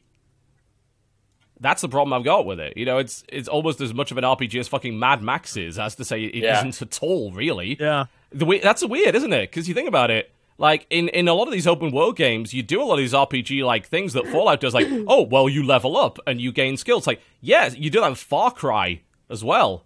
There's this weird crossover now, I think, But what It's- yeah, makes it's, it's the difference between seeing an open world in which you you you see all the options you have and you choose them, and having an open world in which you don't know what's going on and you just have to make choices on what what's presented to you. So like Fallout 4, I enjoy Fallout 4 for what it is, but it doesn't feel like an RPG because I feel like I have the same like agency as I do in Just Cause, where I'm like, oh, I'm going to go to that island and liberate it, uh, or like I'm going to join that crew and then finish the game that way. Whereas The Witcher, like it feels real because you're sort of humbled and you don't really know, like you're making decisions with your gut, which I don't feel like I'm doing a Fallout. I feel like I'm making decisions with a calculator. yeah. Well, do, do you do you think that the the reason why Witcher translates better as a RPG is that in Fallout and a lot of RPG games recently, it suffers from that we're trying to make it a game where the main character is that sort of like He's a Mary Sue. But- yeah, Right? like that, that, that the Twilight thing. He's it's like, trousers. a pair of Yeah, trousers main- that you put on. Yeah, it, it's you're you're a bland, boring character, but that's because that's so everyone can be that bland, boring character that is. And and Yep. in The Witcher, you're playing as Geralt, and you, like it's his story and everything that happens to him. Like the fact that he has all these like, th- like there's so much shit he can get into, and it's all based off the fact that like, well, yeah, this is what this guy like. Yeah, he has all these problems with women because in the last two games he's banged everything that's moved. Like there's lit like you have all these things and you're playing the character, you're role playing as that guy. And then in other games, and even like Dragon Age, for example, your character's like just a bland, like, yes, this is what we should do. That wasn't the case in Origins, though. Like, and, and that's that's the why I'll I'll defend Origins to the death over the other ones because they weren't afraid to have a traditional dialogue system where the character was mute. Like having the character speak is is not always bad because I think you know in Witcher Three it is great. And it's still a role playing game, even though you're role playing as a specific person, as Geralt. You are still role playing. You still have those those choices there. But Geralt is a well written character, whereas in Dragon Age, you were able to use these dialogue choices to turn your blank slate into something else. No, into someone fundamentally different that you could define and truly roleplay. That wasn't the case in Dragon Age 2 and Dragon Age 3, and I don't think it's the case in Fallout either, because of how simplistic those dialogue options are. Hmm. and the character in Fallout has like so little weight in the world, like even less than previous games. Like they might as well just have like jacked into the Matrix or and be a cipher. They might as well. They are basically you, the player. I am playing this video game because it's like Jesus fuck, the world is weird, and here's all the stuff I can do. Whereas The Witcher, like like what Jesse was saying, like you've got two games of emotional like decisions and weight and politics, and you are playing as Geralt, who is this like character who's getting pulled in like several directions. So it's almost like you know, like in, in creative worlds, it's it's always good to have an anchor. It's always good to be creatively limited in one way because it Yes. makes the other decisions more important. Absolutely. Like that, Geralt is almost a better character because there are certain things which are defined. This is what Geralt is, so your decisions have more of an impact on. And Yeah. some people, some people in chat right now are saying that um, the experience was totally different if you hadn't played the other Witcher games, which I'm sure is true. But sure like, that's true. I, I hadn't played the other Witcher games, and I still was immediately immersed in Witcher Three. So I I- don't. Yeah, same Dodger here. blew through story in that game. She was like, next story, next story, next story. Like, and that's yeah, it's it's it's an immersive, fun game where, and again, I'll say I'll say it again. I feel like a lot of the AAA RPGs have got caught up in the we're trying to make this. The role playing game is you, the player, are playing a role of like I'm in this world, and that's not necessarily what an RPG needs to be you're playing the role of X character, not the role of you in the world. Like it makes it. I don't know. It's. It, I Yeah, feel like putting- RPGs putting have your- lost their way. That's an interesting idea. The idea, you know, they're just putting yourself in the game. It's like you're boring. You don't seem to understand. You're fucking boring. Yeah. What was uh, what was Sky Williams' awesome fucking quote he keeps bringing up? Real life is not an anime, and even if it were, none of us are the fucking main character. You know, Absolutely. Absolutely. we're boring. I don't want to be boring. I want to be Geralt. Geralt's interesting. You know, I just I don't want to be me. Like I suck. I I sit around playing video games all day. I'd be useless in this fucking world. Uh, I mean, not to mention the other issues with Fallout 4. It's like, oh god, my uh, I. Uh, that's actually a minor spoiler, isn't it? I've got to be careful about that because for people who haven't seen it. uh, yes. I, okay, I'll, I'll be as generic as possible. there is this thing which is really important to me that I must go and rescue. time is of the essence. Uh, I'm just going to wander off here for 30 hours and do some shit. It'll wait. Yeah. I mean, I, I know a lot of games suffer from that problem, but I, I actually I loved it, and this is this is a minor spoiler for a game that's like three years old, uh, Deus Ex Human Revolution. I love the fact that the first sequence in that game, if you do what you usually do in video games, like you know, times of the essence, you know, the hostage situation, you got to get out there, and you don't, hostages are fucking dead by the time you get there. Uh, it's like, you idiot, we told you this was going to happen, but because your expectations of a video game is the game will wait for me, that wasn't the case, and I love it when games subvert that. Uh, speaking of subversion, because we talked a lot about which uh, we have got to talk about Undertale. It's not fair not to mention Undertale. I'm so glad I wasn't the one who had to mention it.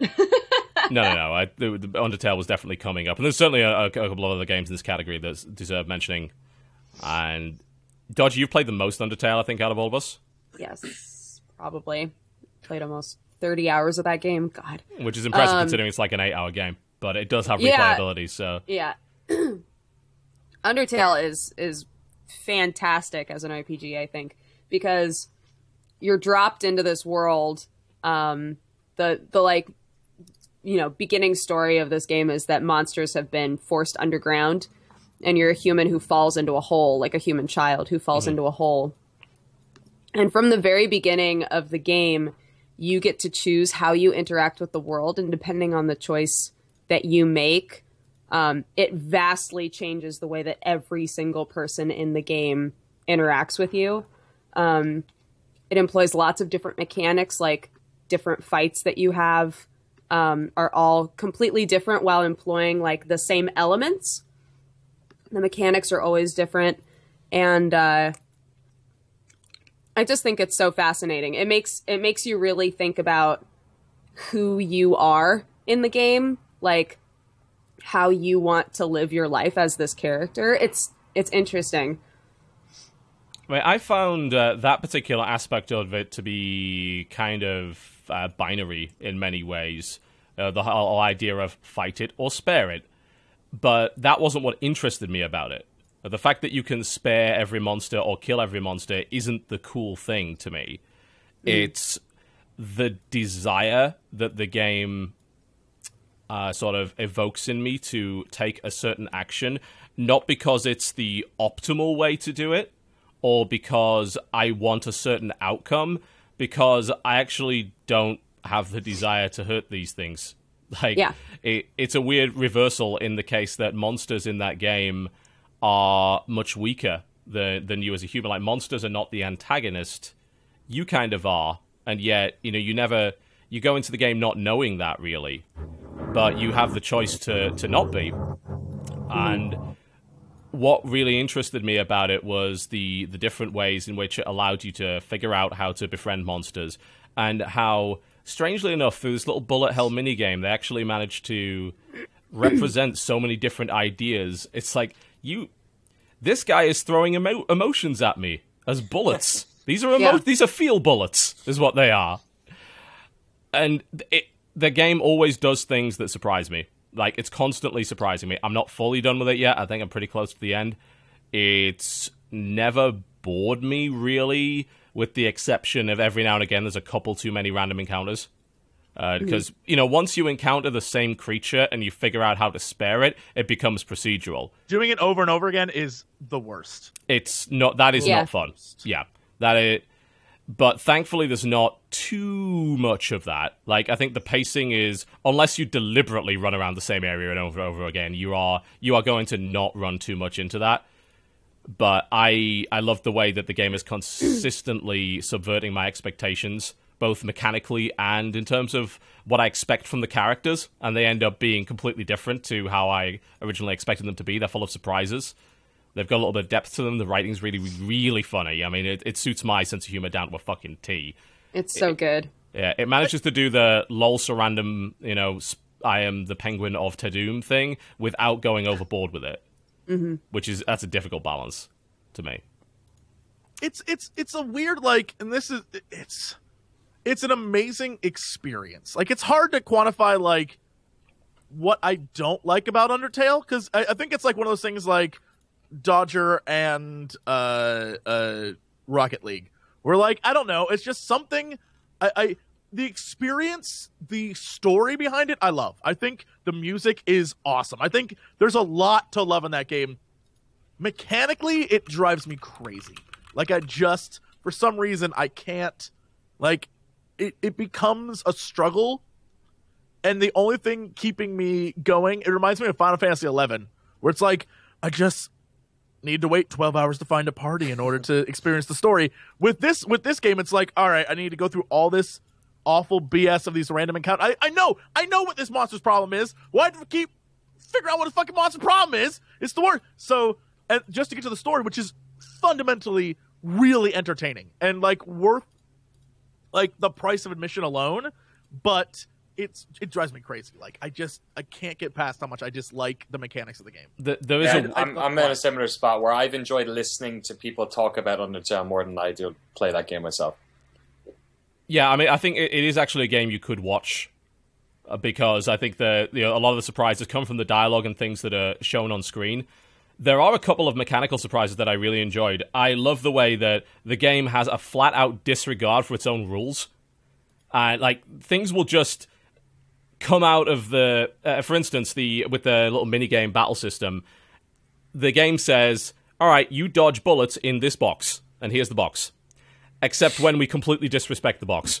Like, Yeah. it's like, oh, uh, this shit's actually coming from over here now. And um, the, yeah, the one of the first real examples of that is when you're you're attacked literally by tears, and the tears are coming from the eyes of the monster, which is up here, instead of it just being a picture of the monster and then the battle is here. Um, the UI uh, feels very um, uh, very moldable, like, and to, to me, like the UI in a game establishes a set of rules which can't really be broken. Except Undertale breaks them all the fucking time, and every time it does it, it's fucking great. Like when I'm like, "Oh shit, he's about to do a special attack," it's a fucking dog. The do- dog runs Yeah. along the bottom of the screen, barks at you, and then runs away. And then the guy's like, "What the fuck?" And I'm like, "Yay! you surprised me again. This was fun." You know? Um, the other thing from like a an RPG aspect that I think is really powerful is the fact that it it also acknowledges that you the player exist. That like yeah, that you, you you are not. You are both the character and the person behind the screen. you're existing in a world that can be reset and they acknowledge that and Yeah. utilize that as such an important mechanic of the game. And- I think and that the makes it feel too. all Yeah. the more personal to you while you're playing it. You're just like, oh god. Yes, th- th- there's definitely a lot of that to it. Uh, I, I mean, as I say, me- mechanically, it doesn't do anything super complex, but it takes very traditional ideas and constantly fucks with them and constantly fucks with you as the player in the best possible way. Yeah, it's an experience. It's an experience that I would say it's one of those games that you have to start down that path of playing it, and it might not be for you, but you need to like at least eh, try it. Like try the because it's yeah, it's like one of those things that a lot of people a, a long time from now will be like, remember Undertale? And yeah, it's it's it's a game that that challenges a lot of what you think about video games. It, Yeah, it does. I think it's going to have an impact on the way that some games are developed in the future. I think in a similar way to the way I think Stanley Parable had a bit of an impact on uh, some of the ideas that are coming in, you know, games in, in the future. The idea of kind of breaking the fourth wall and subverting expectations. I think it, it will have influence. It'll be a, it'll it'll be a, a game. A game of for impact, a game for change. What was that category that in the Oh, the game yeah. awards? It'll be that. It'll be one of Game- those. impact Games for impact? Awards. Games for Yeah. Impact, yeah. Uh, a couple of other RPGs shit. that definitely are worth bringing up. I have to bring up Pillars of Eternity as a, just a, an incredible example of a really good CRPG. Like that's a in terms of like pure traditional computer role playing, that game is far and away the game that most personifies that in 2015. Definitely, really well put together. Great stories, great world, great original world. A lot of actual role playing that you can do. A lot of the traditional stuff that I think a lot of people enjoyed from Baldur's Gate and Icewind Dale, etc. Definitely worth bringing that one up. I don't have the time to finish that game; it's way too fucking long. But uh, what I played of it, I really enjoyed. Um, Are we missing? Are we missing any? Darkest Dungeon, I think. I mean, even though it's still early access, I mean, Uh, that's not an RPG though. Everybody's if that's a- expendable in that game, unless you establish like you as the person who's it's hiring. it's a these tactics people. RPG. Like it's not uh, it's not a sort of it's not a traditional RPG, but it is a tactics RPG. It's a battle RPG. I think it's probably the best way to else came out describe it. this year? So Is would it? you Does say that Sunless Sea? RPG? It's more of a roguelike, Sunless right? Sea. I don't know if that's an RPG. Uh, more it's a- it's I yeah, it's hard to say that Sunless Sea is an is an RPG because I don't think there's really all that many opportunities to roleplay in uh, Sunless Sea. It is a it's a very narratively focused roguelite. That's by the way that I would kind of describe it. It's a it's a weird genre melder. It's cool. Oh, I loved everyone's it. Hmm. everyone's saying Shadowrun Hong Kong and Xenoblade are also, games. That, I haven't played Oh, either. yeah, so I could not tell you. I Pillars of. Eternity too. Did we mention that? I yet? just We said that, yeah, of I You said just that did, one. sorry. Yeah. D- Danny, did you get a chance to play Xenoblade? Like, I'm not much of a console gamer, so I haven't touched it yet. Yeah, and it's a Wii U game, so even folks who own consoles, a lot of them don't own that. Um, Yeah. There's been t- I I didn't because it came out right around Game of the Year stuff, and we had to pick our battles. But Peter Brown, our reviews editor, and Alexa Ray Correa here both played it, uh, and it's in like it's one of Peter's favorite games of the year, uh, eh, and it it seems like it's an incredible game that I wish was on more platforms so more people could get to play it. Apparently, about half you know thirty hours in, when you get the mech, it basically like changes your perspective of scale and that world Right. completely fundamentally. And like a lot of games are open world, this thing is like this huge sprawling planet which just goes on for ages and ages. Uh, apparently, you can play it if you didn't play the other game in the series. Yeah. Uh, it's an easy one to get into. Um, yeah, we gave it. I think it was a. It was either an eight or nine out of ten, and it seems to be from people who have played it. You know, it only came out a month ago. and It's a long game. Uh, they seem to really enjoy it. Yeah, that's my that's it's on my list of things to just play. I just have another Hmm. chance. It's time, man. There's so many big games that came out this year that it's like, how the fuck do we even finish any of these? Yeah. Well, that's good though, right? This is it's been a terrific year. So Yeah, Chat is very good at listing games that didn't come out in 2015 and needs to fucking learn what Google is. Yeah, Uh, for real. mind. There have been so many times where they've said one, and I'm like, wait, did that come out this year? No, it did not. the, the worst thing is people getting mad about it. It's like, why the fuck aren't you mentioning Wasteland 2? It's like, because it came out in 2014 Yeah. and won an arbitrary Original award in Sin 2014. was 2014. 2014. Like, guys, Yeah. Yeah. Come on, we're, guys. we're come on. very much aware of what came out this year. Yeah. Uh, okay. Uh, yeah. So I guess we can uh, wrap this category up with quick fire. Best opportunity of the year. Jesse, Witcher three. Danny, Witcher three. Dodger. Agree. Uh, I'll be the lone dissenter and say, just in terms of pure RPG, Pillars of Eternity. All right. Cool. Let us uh, move on to. This should be a very. Yes. Can we? I know that you said that you wanted to skip the music categories. I really but do. can we? ju- Can we just say what we had written down as our options? Oh, okay, okay. Um, just right. to say them. And get them Okay, so there? we'll just make because I was going to do some music categories, and then realized how stupid that kind of was on the show where we couldn't really play the music. Uh, Yeah. So we'll, we'll a very very quick roundup of it. Uh, so I'm going to name this arbitrary music stuff. There we go. that is now the name of the category. Yes. All right. What you know? Favorite video game music this year? What did you like? Very quickly. Uh, my favorite original music was Undertale, and my favorite licensed music use was Hotline Miami 2. Cool. Danny, anything that Uh, stood out to you this year? Yeah, uh, Hotline Miami 2 as well. Uh, and also in that category, Metal Gear Solid 5 The Phantom Pain had some really good licensed stuff in there. That's as well. very true. Very true. Jesse. Uh, favorite licensed uh, Hotline Miami 2, I think, hands down. Favorite like original? Oh God. Um, I don't know. Ori and the Blind Forest. I think was, Oh, yeah. was That's beautiful That's fair. music. That's fair. Yeah. Yeah. And I refuse to answer this question because it's part of the arbitrary awards, and then you can watch that like next week. Um, all right, next category. So uh, this, this should be a nice and easy one for you. The game you spent the most time on this year. I mean, Who's th- going to win this one? Yeah. Oh, this is easy. This is a quick category. yeah. This Uh, is you know Witcher this 3, is there easy done. All yeah. I was right. gonna say this is Too many very hours of Gwent. Easy. yeah. All right. I, I, w- I would like you to tell people why you spent as much time as you did on it. Oh, on Gwent? Because it's it, the same reason I spent all that time on the Final Fantasy card games and, and the, the fucking underwater ball game. And I don't know. It's a weird. It's like I'm playing the game I love, and there's another game I love inside the game I love. Mm. How can I go wrong? It's terrific. That's it's fair. it's yeah, and then it affects the world. It, like by unlocking these cards, then I can go fight other assholes who have even better cards. so I can get those cards in the world I'm playing in as this guy who you know maybe someday I'll like find a girl and bang her on the back of a unicorn with Gwent cards. I don't know. I don't know. It's yeah, it's great. Right.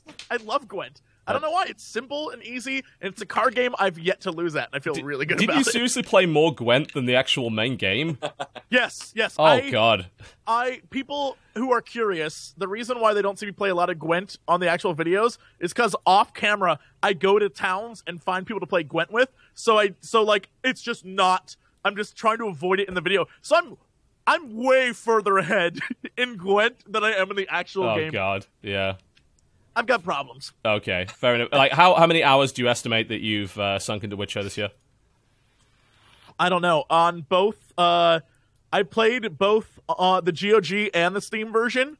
Uh, so I, I don't know. Maybe like. Yes. Nobody's gonna know if you're telling the truth. Just make it up. Oh my god. Well, I was gonna go look up my Steam and then add it to the. I don't know. Maybe like 120 hours okay. roughly. Cool. All right, Danny.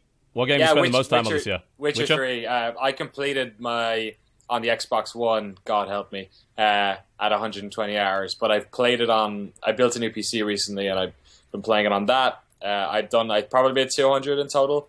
Uh, Gwent is super fun, especially because there's like this Pokemon style Gwent tournament in Novigrad at the end of that shit. It's just like they, they fully committed to that Gwent in a Even such even a like dumb way. you go to a party and like you're at the party and all the drunk nobles are like, "You want to play Gwent?" You're like, "Hell yeah, do." there's there's I swear to God, there's one moment where I almost had an aneurysm where you need to go around and you're hunting down like one of the crime bosses and you're trying to there's you have an option to either storm into the casino and beat everyone up or go to the casino and play in a Gwent like play guys in Gwent to get the information.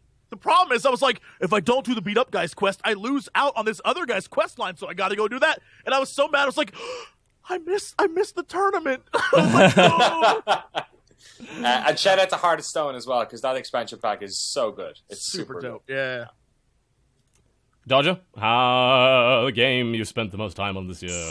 Uh, so last night, I went onto my Steam and I looked up what game I had spent I the know most exactly hours what on. this is about to Sakura be. Clicker. Like, But you didn't play it for the vast majority of that. You literally just left it It's running while you you left the country. That doesn't count. um, an actual game that I've spent just like way too much time playing is uh, Binding of Isaac Afterbirth because they Right. added like new game modes and stuff. That's Sure. been really really fun, and I already loved the base Binding of Isaac game. So yeah, That's that's totally fair. I've seen people sink a huge amount of time into that. yeah. Nearly 200 hours on Sakura Clicker, guys. But you didn't play it, so I know. That doesn't matter. I'm. Oh my god! Wait. That's right. It gains money while you have it off. I haven't opened it. Don't in turn it on. It's gonna freeze your system. don't do it. money You'll you crash. gain, No, like- I already no, hit play. No, It already happened. Oh, you idiot! God, if I it- have to know how much. if you break the dollars I have. podcast, I'll never forgive you. I have to know how much dollars I have. Oh God. Uh for me, uh, the most time I think actually was still Hearthstone this year. I definitely played less Hearthstone this year than I have last year, but I still played a lot of fucking Hearthstone this year. I, I did sink a lot of time into Overwatch. I think total of about seventy hours into the beta, and I also sunk about seventy hours into Dirty Bomb. But definitely the game that I spent the most time on this year was still Hearthstone. And I'm spending a good amount more time on it now since they released the the latest adventure because I feel like it's very much spiced the game up in a huge way that the last expansion didn't. It's it's very much changed a lot of uh, of how that game plays out and given a ton of new options to do stupid shit. And some of that stuff even works, which is great. So I'll take that. Plus, like it's a game you could play like anywhere. Uh, You know, you know how you mentioned the thing about the the nobleman saying, "Hey, you want to play Gwent?" For us at an esports event, is it, "Hey, you want to play Hearthstone?" like, it's it's that. So yeah, lots and lots and lots of uh, Hearthstone still is definitely the game I've spent the most time on this year, the most individual time on. All right, next category. This should be an interesting one. A game that surprised you the most this year, for whatever reason that may be. It could be one that surpassed your expectations. It can be one that was just I had no idea what the fuck I was expecting when I went into this.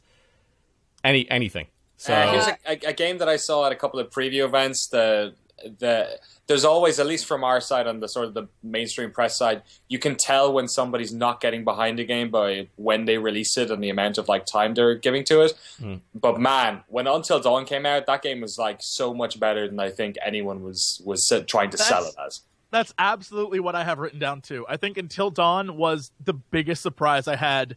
I even E3 like seeing the like they had I didn't even see anything out. They had it like in a room, like a little tiny room, and like a few little things set up, but no one was playing it. It was everyone was just sort of looking at it, like what is this?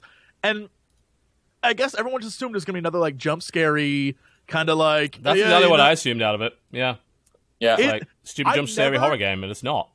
I haven't cared that much about characters in a video game in a long time. Like I the the process of keeping those damn kids alive was the most stressful. Like it was like you were a parent and you had to take care of these little children. You're like, "Don't please, whatever you do, don't do this." And do-" It was it it was fantastic. The story I thought was great. I thought the characters were good. I thought here's the crazy thing: the acting was actually really really Yeah. good. It wasn't like awful cheeseball. It was like I think everything about it was phenomenal, and I, I, it came as a huge shock to me. Like I, it, it's definitely in my top ten of the year. Like it blew me away. I was like, this game is great. You know what's really interesting about Until Dawn is that they built an entire game around the idea of yelling at horror movie protagonists in a theater. Yep. yep. It's like, don't go in there. They built a whole game around that. but because you can stop them from going in there. Like that's they gave finally gave you the power to to save the people in a in a slasher movie where almost everybody dies.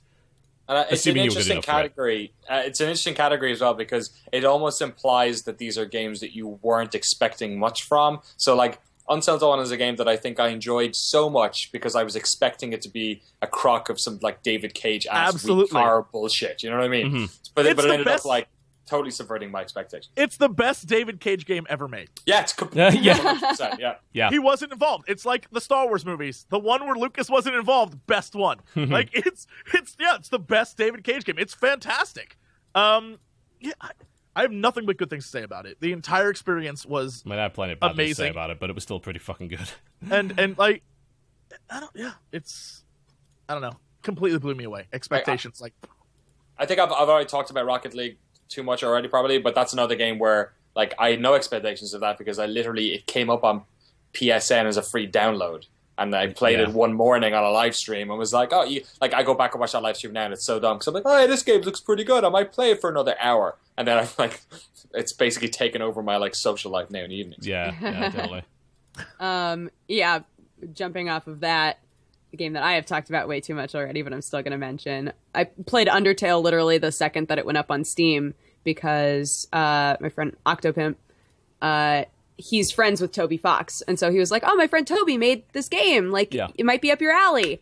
And so I wound up playing it like the second it came out, and had no expectations. Expected to play it for like maybe a half hour and be like, "All right, that was an okay thing." and uh, it wound up being like my game of the year. So that was obviously a huge surprise. The other game that I was told to play and thought it sounded really stupid, and it wound up being really fun and having lots of jokes that were right up my alley was Chroma Squad. Um, that game, I literally was told to play for like three live streams in a row, and I was like, this game I don't know. It doesn't look like my sort of game. Like it's not the sort of game that I'm good at. I don't I mean, think that I'm really going to enjoy it. You're not much it. of a, a tactics RPG player, really, are you? No, but that game wound up being super fun, like really, really fun, and uh, and I've done all right with like the tactical aspect of it on easy. So It's not a hugely hard game unless you turn it right up. yeah, Yeah, Right. I, again, was I, I expected to like it going in because it's like, oh, it's a strategy RPG mixed with Power Rangers. And yet, for some reason, your cardboard costume is like your. It, it's it's so weird because I can never quite figure out when it's fucking with me and when it's not. It's saying, um, ah, uh, well, we're we're playing the role of Power Rangers for this uh, series that we're shooting. I was like, and our cardboard armor has special powers. It's like, eh, eh. I just I just stopped asking questions at a certain point and was like, you know what, this is great. Let's go. I, I didn't play that. Does it play a bit like Freedom Force? That's kind of what it sounds like. Um, it does not. I Oh. kind of wish that you've now reminded me of Freedom Force, and now I hate you because we'll never see another one. That game was fucking great. Uh, it's more like the, the the two segments of it are you. Uh, kind of, you spend your money on improving like your studio set. Like the whole conceit is that you were in a Power Rangers knockoff show, got sick of the director's bullshit, and said, "We'll make our own with blackjack and hookers," basically. And you have to start from scratch with a really low budget. And it's like, yeah, we uh, make our swords out of cardboard and stuff like that. And you have certain little uh, objectives that are kind of tied into making the scene exciting, but it's still like a, a battle RPG. Like you can still kind of die in it. So those are the two components of it. You, the shooting of the scenes and the episodes is the battles, and then the everything else is the management, where you Right. buy buy stuff and you, you you hire marketers to boost certain aspects of your like stats and shit. It's it's neat. It's really Sounds neat. cool. Um, what's uh, Undertale definitely has to come up on the list of things that surprised me because I didn't go in with expectations, and I, I'm kind of glad that I didn't wait too long because I think that if I'd started playing it like a week ago, my expectations would have been completely fucked up by the ridiculous fandom that that game has. That's why I've told a lot of my friends who are like, I still haven't played that game. Should I try it? I'm like, wait. Just wait a while until it dies down Till it so that down. like um I know a lot of people who were really surprised by Cities Skylines. Oh yeah. Yeah, yeah.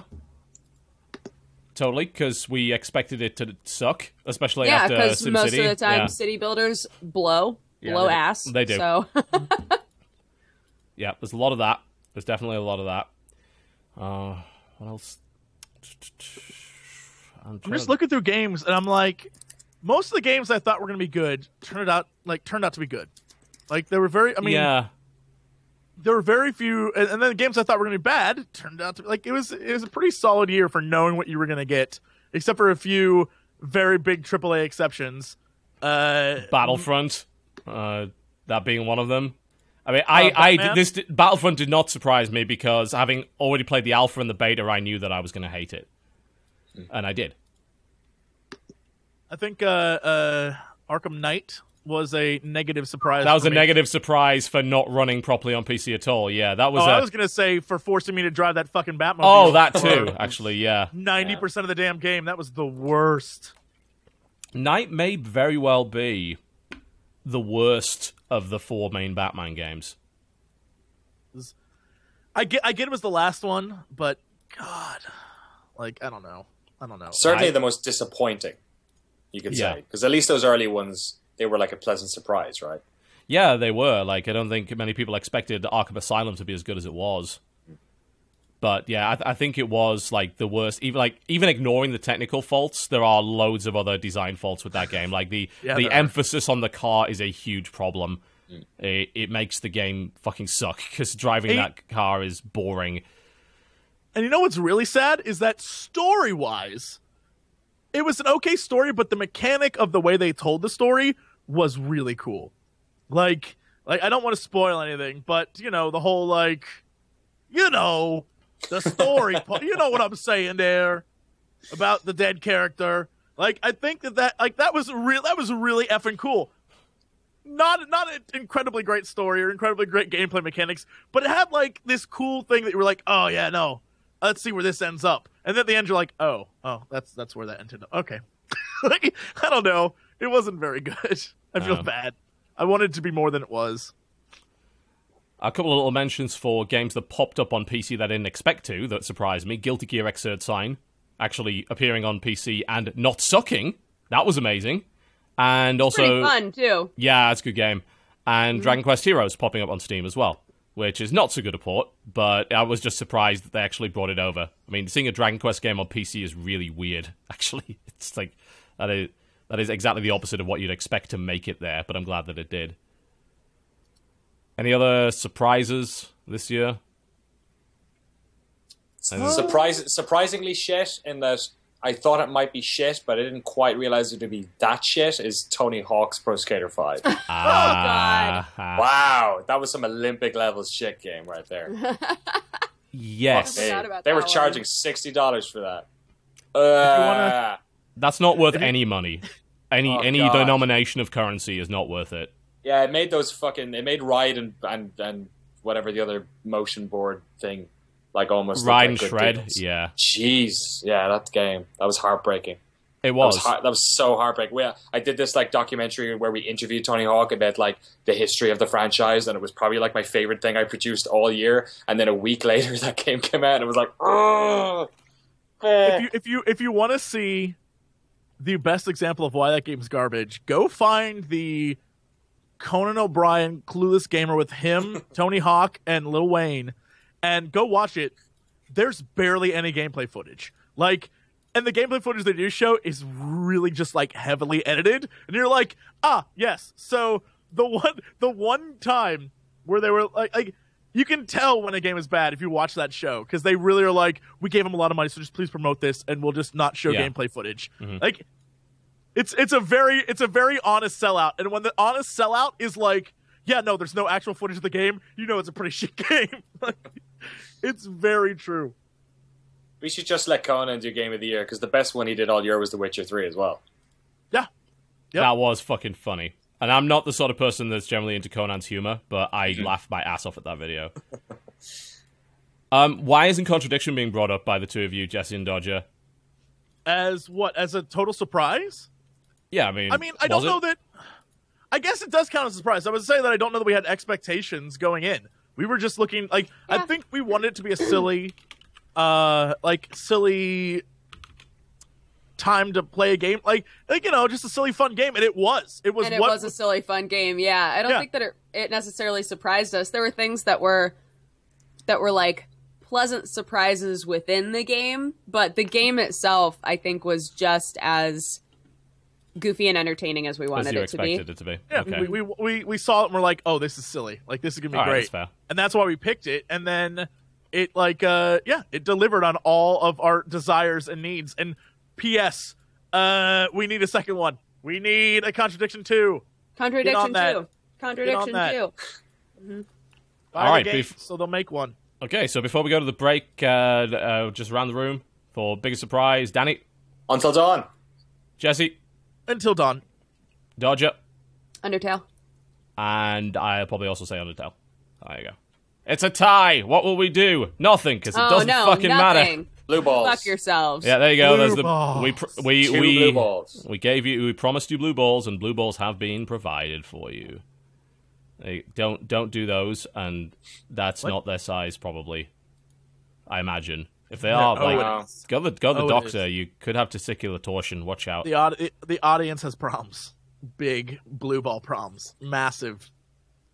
We're going to be back after the break with yet more categories. The the category this is going to be fun. Uh, played anything on mobile that wasn't rubbish? Talk about it. Is the next category. Yeah. We'll be back after the break. Don't go anywhere. Well, ladies and gentlemen, welcome back to the Co-Optional Podcast. All right, so we're moving on to uh, what could be an interesting little category.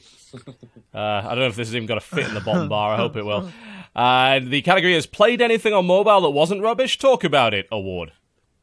Who wants to go first? Go on.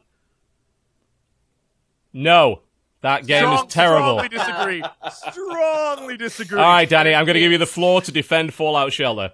All right, so E3, man, that's a lot of work. E3 is a lot of. Uh, I host a stage show, and we do lots of interviews in the evenings. I tend not to do any of the partying. I just it's like a work thing for like five days straight. And sometimes I, it, I just need a comfort blanket, man. And they launched this thing at E3, and it's not even that good. But for like four days, this was my comfort blanket, where I was just like, "It's okay, it's okay. Don't worry about that interview you're doing. That's changed like four times. We'll just we'll just make sure that Johnny here gets his a gets his fucking whatever strength up, and we'll get more efficiency here. Like it, there's no end game. It's No. it's not even that fun, but it it kept me happy for like five days. So to that, Yeah. I I love it for that. I, I'm, I'm glad that like you, you're willing to just come out and admit that because I've seen people sincerely defend that game as a good game. It's like it isn't. It is not, and you would not in any way be playing this game if it didn't have the word Fallout on it, and you fucking know Totally. it. I'm sure this game exists in like 20 other forms which don't have Fallout on. Twenty. Oh, yeah. That's uh, yeah, that's uh, optimistic. I gotta say, uh, thousands of those kind of you know, basically clicker games, I guess. Yeah. It's kind of what you describe it, or as a it's it's the, well, I mean, the genre for me is the waiting game is what they are. Like build build a thing, uh, then you earn currency, build another thing, earn currency, build another thing. You know, it's it's a time sink, is what it is.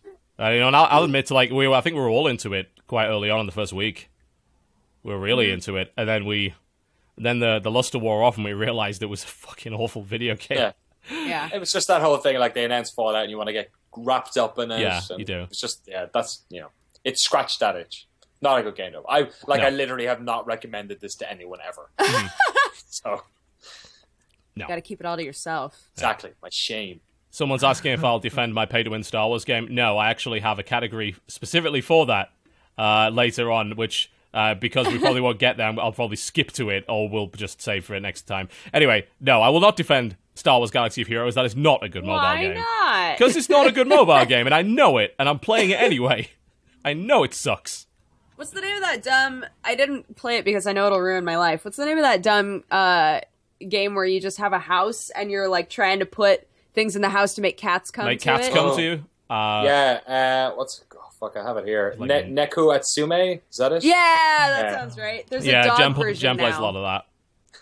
Excellent. Oh, it's a dog version. I might There no, is. actually, I probably won't play that. You should. You should get it. Uh, stuff that so stuff that was actually like good that wasn't rubbish. Um, Armello, the mobile version of Armello, I think is really really fun.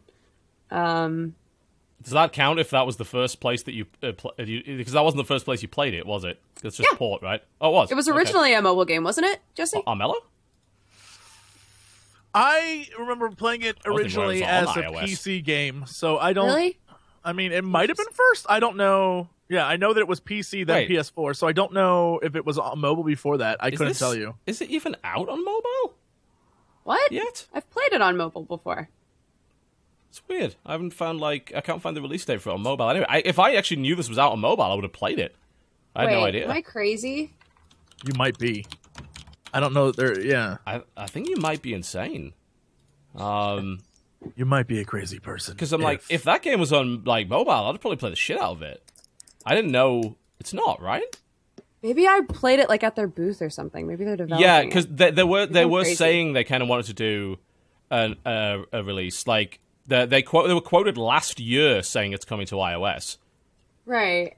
It, I just don't think it's there yet, as far as I know.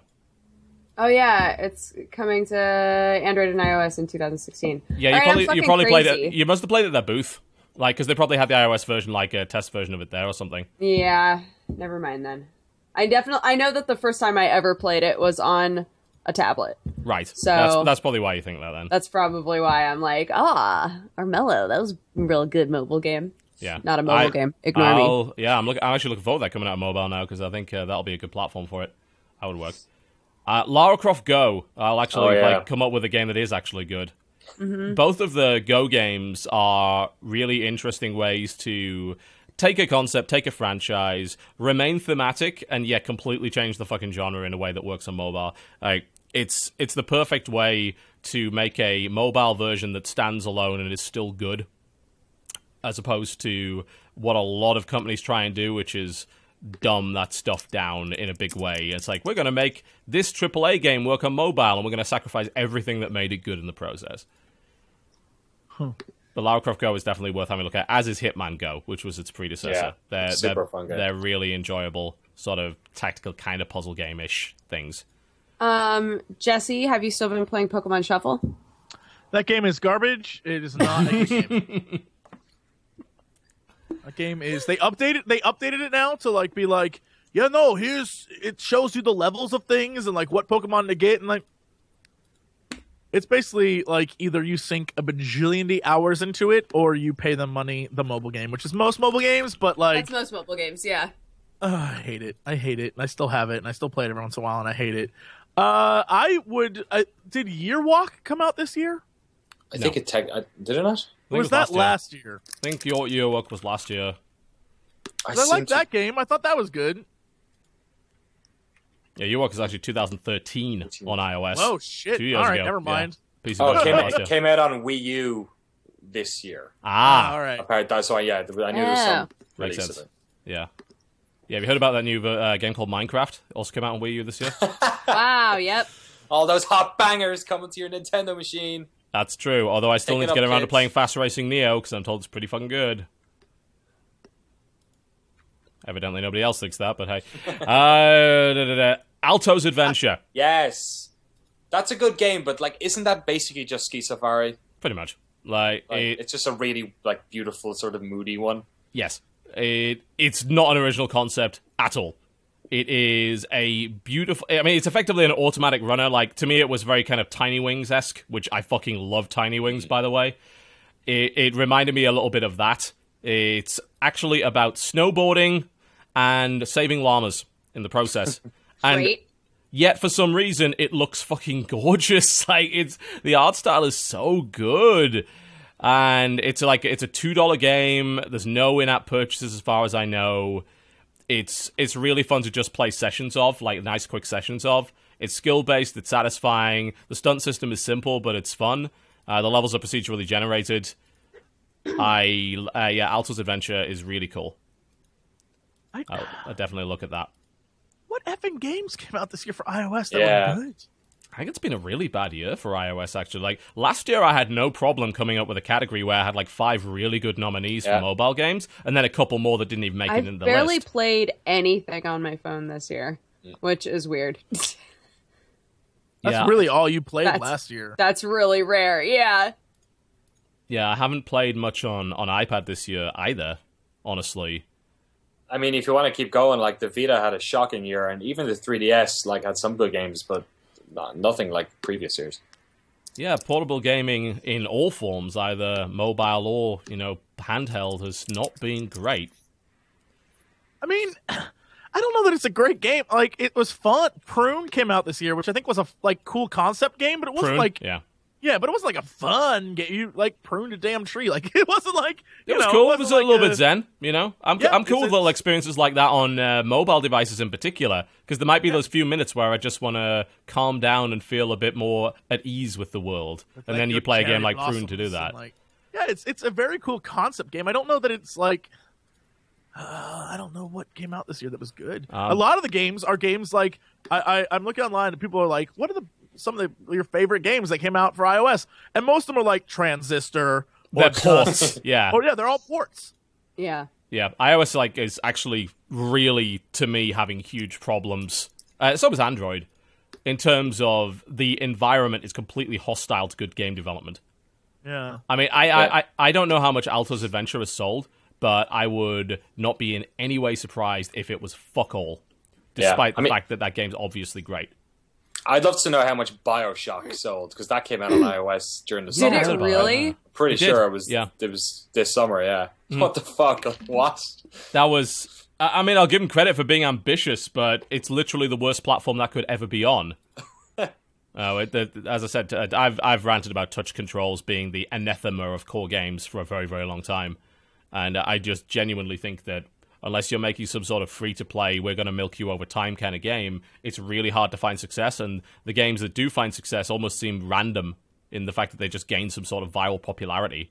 Mm. Like, who is the tastemaker on mobile? Like, there aren't really that many YouTube channels that really cover it, and nobody streams it on Twitch. People are like, oh well, Mobcrush. Well, actually, I've, I mean, I've I've watched Touch Arcade play on Mobcrush, and they had like 300 concurrents, and they're like the biggest mobile gaming site that exists. I think. Yeah. Yeah, I think the problem is that they don't have. There is no like community for mobile games. It's just people No. who own phones disparately, you know, disconnected by language, age, gender. It's like it's wonderful in one way because it's super crazy wide, but like there's no you know media outlet or streamer who's going to appeal to that type. Like I, I bet like 95, 99 percent of people who like who do the, who play those games never like look at YouTube gaming on on, on or like go on Twitch streams at all. Like it's I- fucking totally yeah. disparate, you know. Yeah, it, it is very interesting to see the difference in that, you know. And the only the only people that I, I mean, I barely even I, even Touch Arcade, which I like, I don't necessarily trust um, because they've just they they've said so many things that I just don't agree with. Like kind of from a mobile perspective, like they hyped the fuck out of um, a game called Warhammer 40,000 Freeblade. I was like, this is an amazing mobile experience. And I, I loaded it up, and it's like, this runs about 15 frames a second, and it's about fucking dragging your finger across to shoot shit. And the reason that they they hyped it up because it was like, look at how impressive this looks. It's like, yeah, as soon as until you see it in motion, you know. then it looks And like mobile arse. games are so much about like, keeping people on with additional content. You look at like Game of War and Clash of Clans, and Yes. they're games that came out like fucking three, four years ago, probably at this stage. Yeah, and those are two still Yeah. the they're two they're the two highest grossing games on the iOS platform. And the thing is, they've been that it's been that way for the past year.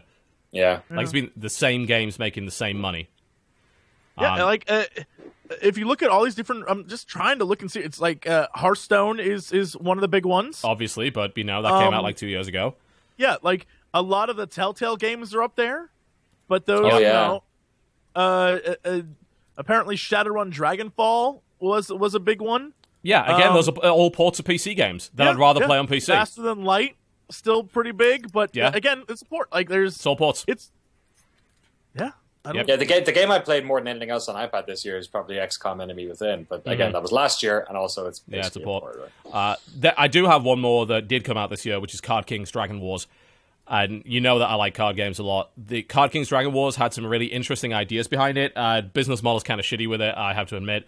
But it did go out of its way to not just try and be a Hearthstone clone and actually have some really interesting ideas about how the battle mechanics worked, and also had a, a really nice presentation style in which like the people you were playing against were kind of actual physical characters, and like you could they they got really mad when you crit them and shit, you know, and I was just like that's a that's a nice little uh that's a little bit of flavor there. It's that's not a that's not a bad mobile card game. I'd actually play that if it was on PC.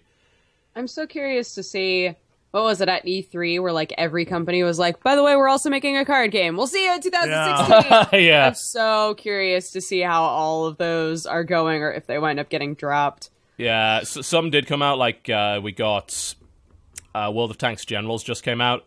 Don't dig it really. Presentation style sucks. Uh, it's not the mechanics don't really gel with me. I'm wondering how the Elder Scrolls one is going to be. I don't know.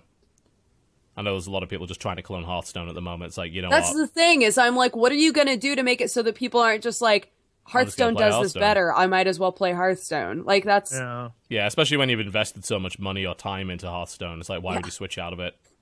And we live in a post Gwent world, you know. It's, just, it's totally changed. Yeah. True too that. bad Gwent is garbage. garbage. I hate that game. I'm so bad at it. yeah. I like how all of your things so far today have been like, it's the worst. I'm bad it. Yeah.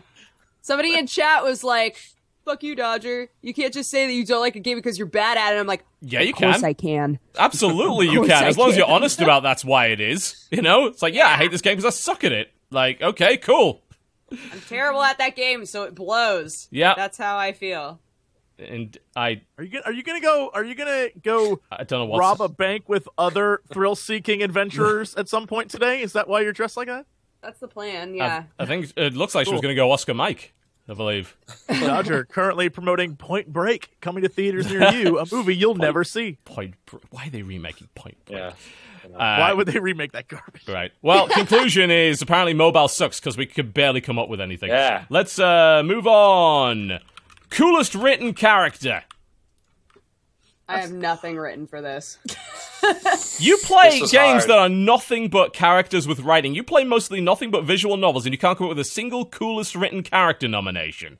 Really? i Think of any characters who are cool. So apparently, all visual novels are fucking awful, and you shouldn't play them. All right. But but like when you think cool, you're thinking like like you have an expectation of this character. Like he may not look awesome, but he is a effing badass. Like that dude. Well, that's how you interpret the category. It could mean anything. That's how I it's interpreted word, it too. It's the word was like, coolest. badass characters or like cool characters. I don't think I have. I can't you think didn't, of you any. didn't say best. You didn't say best written character. You said coolest written character, which is the same thing as that like impact award shit. No one knows. All what that I'm gonna I'm renaming this category dynamically. Uh, character that had writing that you somehow liked in a way, cause is now the name of the category for this award. Oh, uh, that's easy. The, the I mean, God, I hate to be that guy who's always going back to the same well, but I feel like the Bloody Baron quest line. Yes! Picked it Is out of like- my brain. Love it. so Like- like- cool. Yeah, the Bloody Baron storyline is phenomenal. And if I had to do a close second, I'd be the Gaunter O'Dim storyline from uh, Hearts of Stone, which I think that that was an also like well written, contained storyline. So, I like, yeah, I feel like it was the Bloody Baron is a character who is a genuine like asshole, just a bad dude, but because he is written so much like a like real human, you can't help but feel like, God, I feel bad for this guy. Like he's a dick and he's a horrible person, but like there's humanity in him that and, and everything in his life is just shit. And and but he caused it. He made that happen. And you're just like, oh, I feel bad for you, dude. But you brought this on yourself. It's so well written, and it's like it's a character that is just it, it's he stands out in a game that has a lot of standout characters. So mm-hmm. Cool. hands down, one of my favorites. It's Sure. hard for a game to like feel make you sympathize with what is essentially like a woman beating drunk asshole, but Yeah, somehow that horrible. game makes it it make like they skirt that line of like morality Witcher does in a way that like just makes you feel awful and like that would that quest like dude that botchling like the botchling reveal alone was just like and then handing it to the The fucking whole dude and he's like quest, I ah was like, uh Yeah, it, there's something. There's something. It's like it's some. I don't want to say traumatic, but there's something about that experience where just like you walk away like, holy shit, I did like what the fuck just happened? Like it's it's crazy, and yeah, it's all because of like like. And there's so many ways you can go about that story. The fact that there's multiple endings to that story based on what you've done is f- like, i- and and none of them are good. Like there is no like, well, he finally learns his lesson, happy ending. Like it's just like the best you can hope for is that he realized how bad he fucked up. And he's like, I guess I'll try and, and like fix this some way. But there's no good fix. Like everything's screwed. And it's like, what a great story. Yeah. Oh, it's What a great character. We're not talking about the story. Character. Mm. Character. well, character. I mean, the character is his storyline. Is like it's it's his it's his like shitty life and you're just caught up in it. right. And That's- I think that like it's not he's not a good character. No. And and I think if we had I think we talked about this last year for um Grand Theft Auto 5, which was Mhm. like the characters in that game are great because they were shitty they were bad people. Shitty people. And that's what made it so compelling. When you played as them, you're like, these guys are awful.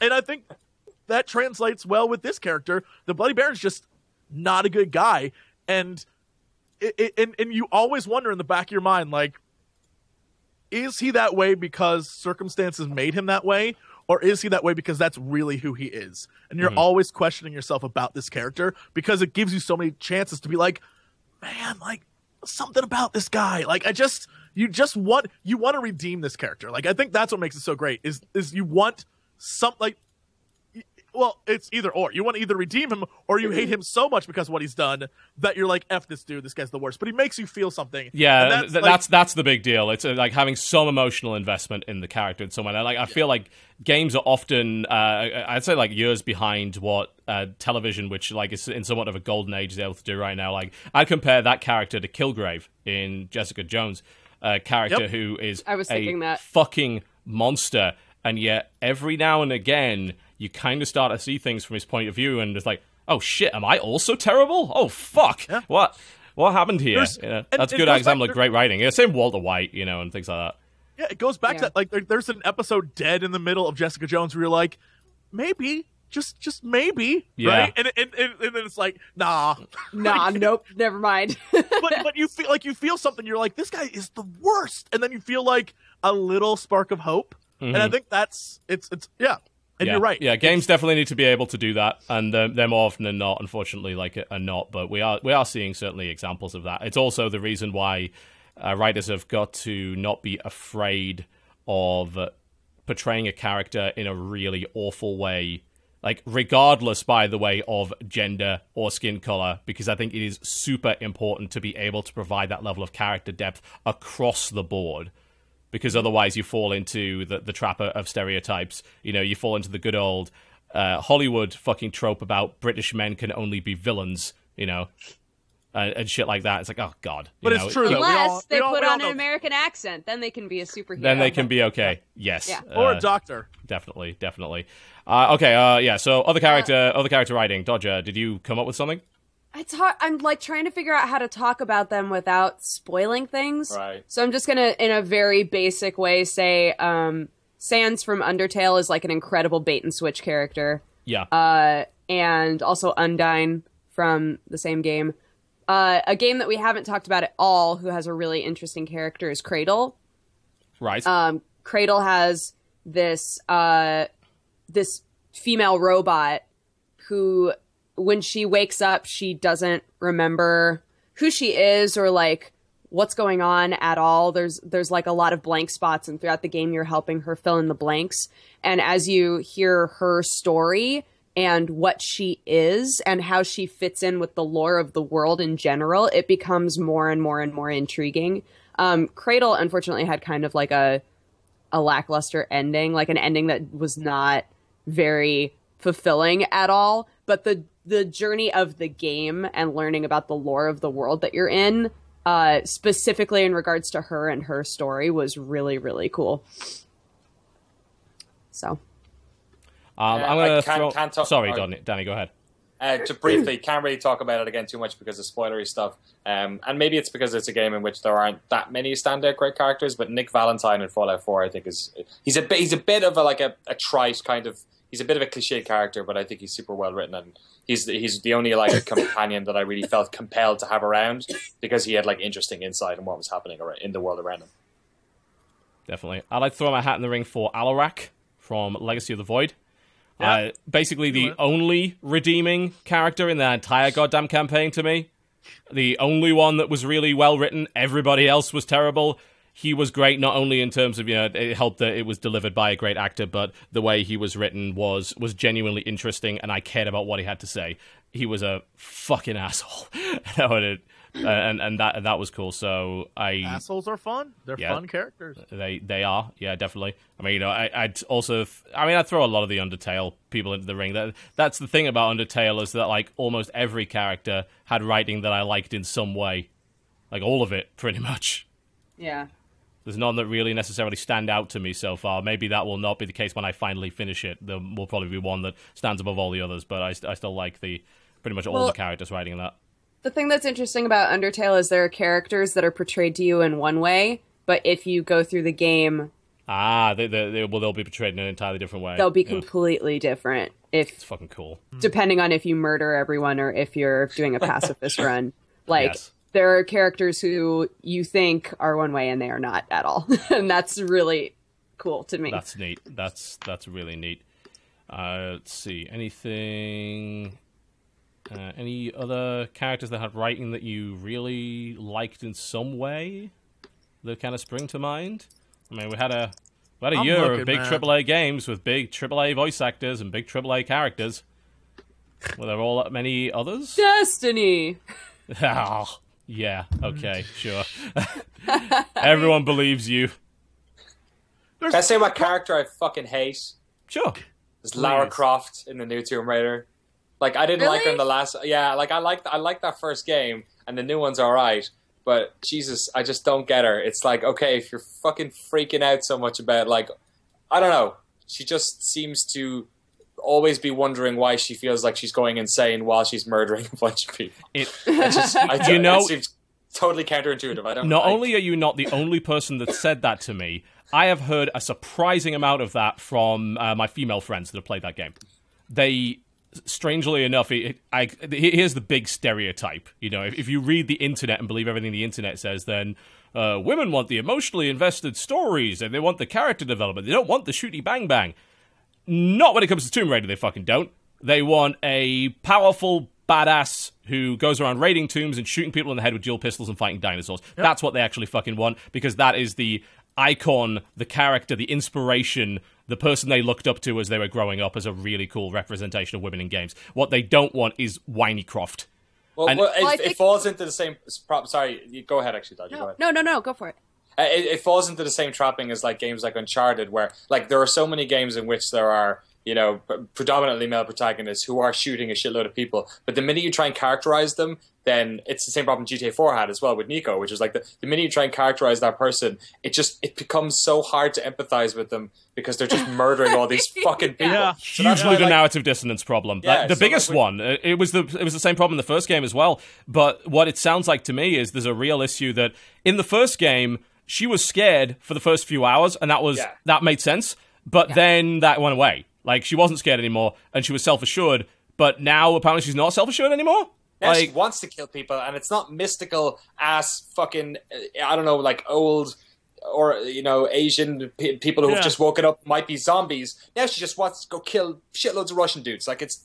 It's like I don't know. It's something about it just seems seems that it's a li- as a character who is trying to be like they they did a lot of work to try and portray her as a sympathetic character, and I'm just thinking why you keep going to look for people to murder Well, I. I think it's it's hard because they're trying to take a character where they know the end game, right? They know they know who Lara Croft is as what an she adult. will become. Yeah, Yeah. so they're like, how do we bridge the gap of like, you know, younger Lara Croft who is becoming a Tomb Raider and have her like start to become this sort of callous killing machine, right? But while still having flex of like that personality where she's like, "Oh, I'm still so new to this," but murdering everyone. There's Can- very fun can- games, but like I totally Yeah. get what you're saying. Can I draw a comparison with uh, what they did with James Bond there? Because, like, you know, that when they released Casino Royale and then did the the Daniel Craig stuff, which was supposed to be hmm. kind of like the the Bond origin story, the way that they made that work is they didn't pretend that he wasn't a fucking psychopath. Like, Right. he actually James Bond's a dick. Like, you know, when uh, a lot of people got like fucking pissed off when Daniel Bryan said, "Yeah, James Bond's kind of a misogynist." Like, yeah, he fucking is Yeah. actually. Like, the thing, James Bond is in some ways a character to look up to, but he's also a piece of shit. He's like he's doing Like- the right thing for all the wrong reasons. Yeah. the Daniel Craig stuff. He's yeah, like, which is of a- actually why I like those movies. but like the original Tomb Raider games. Uh, maybe this is getting into a different discussion, but like the original Tomb Raider games, I remember feeling bad for shooting wolves. Like we we talk Yeah. about Tomb Raider two as like Tomb Raider two was like, oh my god, they made Tomb Raider crazy. Bigger set pieces, more Yes. explosive, and also more people to kill. Whereas the first game was kind of like you weren't really killing people, you're killing like Egyptian people and shit. But like yeah, it wasn't. you got dinosaurs every once in a while to deal with, Yeah, or T-Rex, fucking bear. you know. yeah, so that's my problem. I'm more about killing dinosaurs. I don't know. Someone's It taking just- that quote out of context. You are losing Yep, your job, yep. mate. Better set up your Patreon now because you're fucked. I, I, I Although think the that game, inherent- I just want to clarify, that game is actually really good as well. Uh-huh. Just a weird character. like the inherent problem with Tomb Raider is, is that they gave you that that that sort of origin of like first she was scared and then she overcame or now she's like a badass in the first game. So a second game is like, all right, what kind What like what is the emotional story arc of this character now that she is a badass? Well, we have to come up with another way for her to be like emotionally vulnerable for a little bit. And so it makes her feel like less of a character than like it, it ruins the character by trying to like You retconned the like, for- retcon, really. yeah, yeah. It's like we got we got that the last game. Give us something Yeah. totally different and totally like like give us the badass that give it. Yeah, the, re- the the original thing like when you first started playing it was like like way back in the day. You're like, oh, it's sexy Indiana Jones. Like, look as a as a as a young Anna kid, Jones? That, that sexy Indiana Yes. Jones. That's No, sexy Anna Jones. sexy Anna There you go. Jones. Her name is Anna It- it- Jones. She's sexy. That's like what it was like in the early '90s, and that's like, and then it, she became like her own badass, and and that's what people want. They want this Lara Croft to just murder and like find treasure and make money and be like just great and not give shits. Like to to shoot an idiot who has a sword. Like that's what we want. That's what we want out of her. yeah, maybe she's I the wrong like- character to have that emotional range. Well, I, I feel like personality wise, Bayonetta has taken her place for me. Hmm. Uh, Like as just a- the Bayonetta is badass. the yeah. super sexy, badass, confident woman Yeah. character, and she's she's perfect at that. Mm-hmm. So I'm like kind of fine with the fact that that Lara Croft is is getting like that that people are trying to do something different with her. I just Yeah. don't think that it's working very well yet. Mm-hmm. Um, but yeah, the game is still super fun, and I like that she's portrayed as being you know very intelligent. It's just that yeah, there's that weird there's that weird disconnect of like like you didn't have to murder all those people right And could've Uncharted's going to have gotten the same problem next year, right? Yeah, I mean, Uncharted Uncharted's had the same problem for like since Uncharted started, right? Yeah. So you know the wisecracking murderous psychopath that you It's are like writing to like. for those games is kind of a thankless endeavor. Oh god, right? it must be. Like, it really must be a must be. nightmare. Yeah. Okay, uh, let's move on to because I want to crack out a few more characters before you have to go. Uh, coolest looking character. undyne Can we just say like everyone in Bloodborne? Can we? Yes. Everyone in like Bloodborne. I The entire God, cast of the Bloodborne. List. Can we just yeah have the same entire cast here, of man. Bloodborne? Yeah, Yeah. totally. Like, The From Hunter, software, everyone. every time Right. they make a monster, I'm like, yes, Oh god. yes. They're amazing. And then Like just the art direction in Bloodborne was so good overall, like this gothic even NPCs, Victorian like setting. even just normal people, look really effing cool. Like everything in that game visually is like this. It, it's like a feast for the eyes. It's incredible. yeah. So every character in Bloodborne. Okay, that's uh. Yeah, can we do that? Well, Agreed. Dodger, why the fuck aren't you starting to throw your uh, waifus from uh, Overwatch into the ring here? Uh, Because you said Overwatch doesn't doesn't count. No, no. I, this is a category for coolest looking character. Those characters exist. You can look at them right now. Mei, May Day, Mei all Hey, day. Mei? No, Junkrat, best girl. No, Love no, no, Junkrat. no, no, no. Win- I'm all. I'm on the Winston train. I'm sorry. Wait, is Junkrat a girl? No, All right. you fell into my animu trap, Danny. Perfectly For a brief set and moment, You executed. questioned, you questioned everything you knew about reality. You were like, wait, There was a good like five second gap between her saying that and me question like asking of like fuck everything I know. Wait a minute. Uh, Now I want Lady Junkrat, Junk Damsel. yeah. J- junk damsel. Oh my Junk god, that sounds problematic. Mei's um, May to go. Mayday all day. Oh, Five God. Mays. Yeah. five Mays. No. Ice Wall. Jesse, coolest looking characters. Come on, cool with you. uh, uh, I mean, I, I was want to say Bloodborne, all the Bloodborne characters. Um, if you want, if you want to say, Oh, okay. uh, Overwatch, that's fine. But I mean, I don't know. I like there's there's so many like really cool like that's it, it- there's so many that that. Oh my god, I don't even know right He's now. melting. He's melting. Look, I am. like in terms of just character design, regardless of of the graphic quality of the game, Undyne was a goddamn fish woman in a suit of armor. Fuck, so cool. She's awesome. Yeah, So I'll throw her in there. certainly. Uh, can I put an anti-nomination in Yes. Go for it. Sure. just to fuck with chat because I know they will get mad Are about you, this? are you are you gonna say what I think you you're going to say? You know what I'm gonna say, don't you? You Yeah. know it. Quiet Yeah. is the opposite. Yeah. The opposite of this. Like, I don't mind sexy TB. characters. I love sexy characters. She, she did. She she was wearing no clothes for story I reasons. breathe through my skin. Is no, you don't. Uh, it's- For story No. reasons, though. I'm Dude, not. we, I, we knew about that in the office here like six months. Like right as Kojima posted that tweet where he was like, "You will, you will repent of your sins your or whatever." thoughts and Yeah. deeds. Yes. We knew about the photo sent this thing, and I was like, "I want to tell the internet because the reason is so fucking stupid." it doesn't make sense in the law because the Yeah. end exists, and, and also Yeah. you can put her in clothes anyway with an outfit, so that she should fall over and die because she's wearing a coat, but she doesn't. It, Like, no, and so much about that character would be kind of cool. Like the whole singing in the ear shit is like a nice touch, and you kind of there's a bond there. But just as as a design, it's just so like yeah, it's the design that manipulative. It's just hate. not. Yeah, it's, It's- there's it's- no like it's fucking. It doesn't. It's not to me even sexy in a Love cool and it. cohesive way. It just. It's like how can we slap on these elements to make a character who thrusts her goodies in the camera's direction as often as possible. My goodies. My mm. goodies. Look, My As as as as a as a red blooded American male, I I knew you were gonna say literally that phrase. as a mhm. red blooded American male, I feel like if she was in just a skin tight like outfit, like Basically, she leather was out, Nova. yo, that would have been 10, 12 billion times better. Like, it, it, it- the, it- I don't know, it something about going into battle in a bikini makes so little sense that it's actually a turn off. Like it's you're like Yeah. that. I don't want you fighting beside me because I feel like this is gonna be a problem, not just for you, but for me as well. Like. I don't want you having to adjust shit when guys are shooting at me. I need a sniper. It's like, I oh, don't fell out again. Shit, better. Like it just doesn't work, lady. Put like zip it up.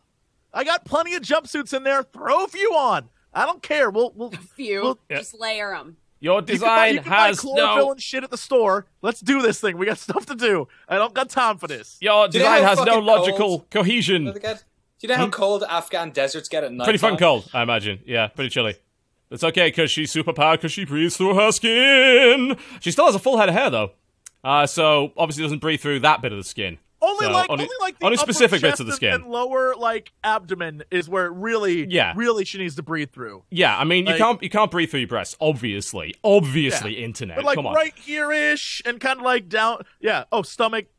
That's it's prime breathing territory. Yeah, definitely. Everyone There's more that. pores there. There's more pores than there are in the other areas of your body. This is it. She she looks stupid. Like she does, and I'm going to be completely unapologetic at telling you, you can make whatever fucking character you like, and I reserve the right to call it stupid. That said, some of the other characters in that game are really cool looking. Like, Yo, that like- kid is cool. yeah, yeah. Fucking Christian Bale Empire of the Sun is in that video game.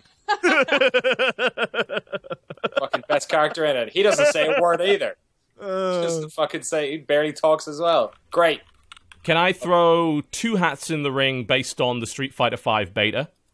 Yes. Is that fair? go 'Cause- on. 'cause If everyone you kinda say gotta Laura, that. I agree. I'm Laura, throwing me. Fang into the arena. Fang wins. Absolutely, dude. Fang. That dude is dope. Fang is the one of the most unusual looking fighting game characters I've seen, and that's really cool. And I also want to throw in Rashid.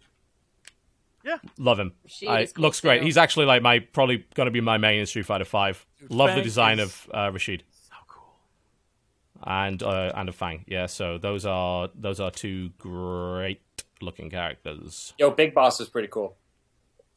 I like Big Big, Boss Boss, in that game, especially when you like load him up with like super padded fucking armor, and he's just like a he's like a head with an eye patch in like this big massive like hurt Right. locker bullshit. Yeah, I'm God, I'm, I'm glad he doesn't have to breathe through his skin. That would be a real problem. Although he should. Thanks. Thankfully, the internet has made that happen, where it's him dancing sexily or Yeah. writhing in water instead of her. I've I love that video. That Thank you, fucking Internet. made me Thank laugh you, so much. It's great. Uh, okay, so conclusion: coolest looking character. If you had to pick one, Dodger. Bloodborne. It's not a of Bloodborne. Bloodborne isn't a character. Cast- That's an entire Cast video of game. All of Bloodborne wins. Easy win. Oh Jesus, you guys are awful. Dan- Danny, save me, please. But uh, uh, Bloodborne. He's on board. Oh, He's on board. God. Yeah. Yeah. Fuck all of you. written down. I literally had that written down on my piece of paper. Fuck all of you. Wow. Okay, we're gonna do one final category before we have to wrap the show up because Danny does have uh, to leave in like five I got minutes. five minutes. Sorry, Yep. guys. Uh, so final category we're going to do, and obviously we're going to do the ne- rest of the character, uh, the rest of the stuff next week on the show. What was your comfort game this year? What's the game that you went back to to feel better? Afterbirth. It's mindless. It's fun. It's different every time you play it because you get different items. It's a different build every single time. I uh, I've played a ton of that game. Also, Guild of Dungeoneering. I've played a ton of that Oh game yeah, too. great game. Irish developer as well. Yeah, he's so sweet. Jesse, com- was it was, it, was your comfort game this year? Uh, I mean, I, I there's there's literally three games that I have separated on my desktop that I play all the time. Uh, one is Renowned Explorers.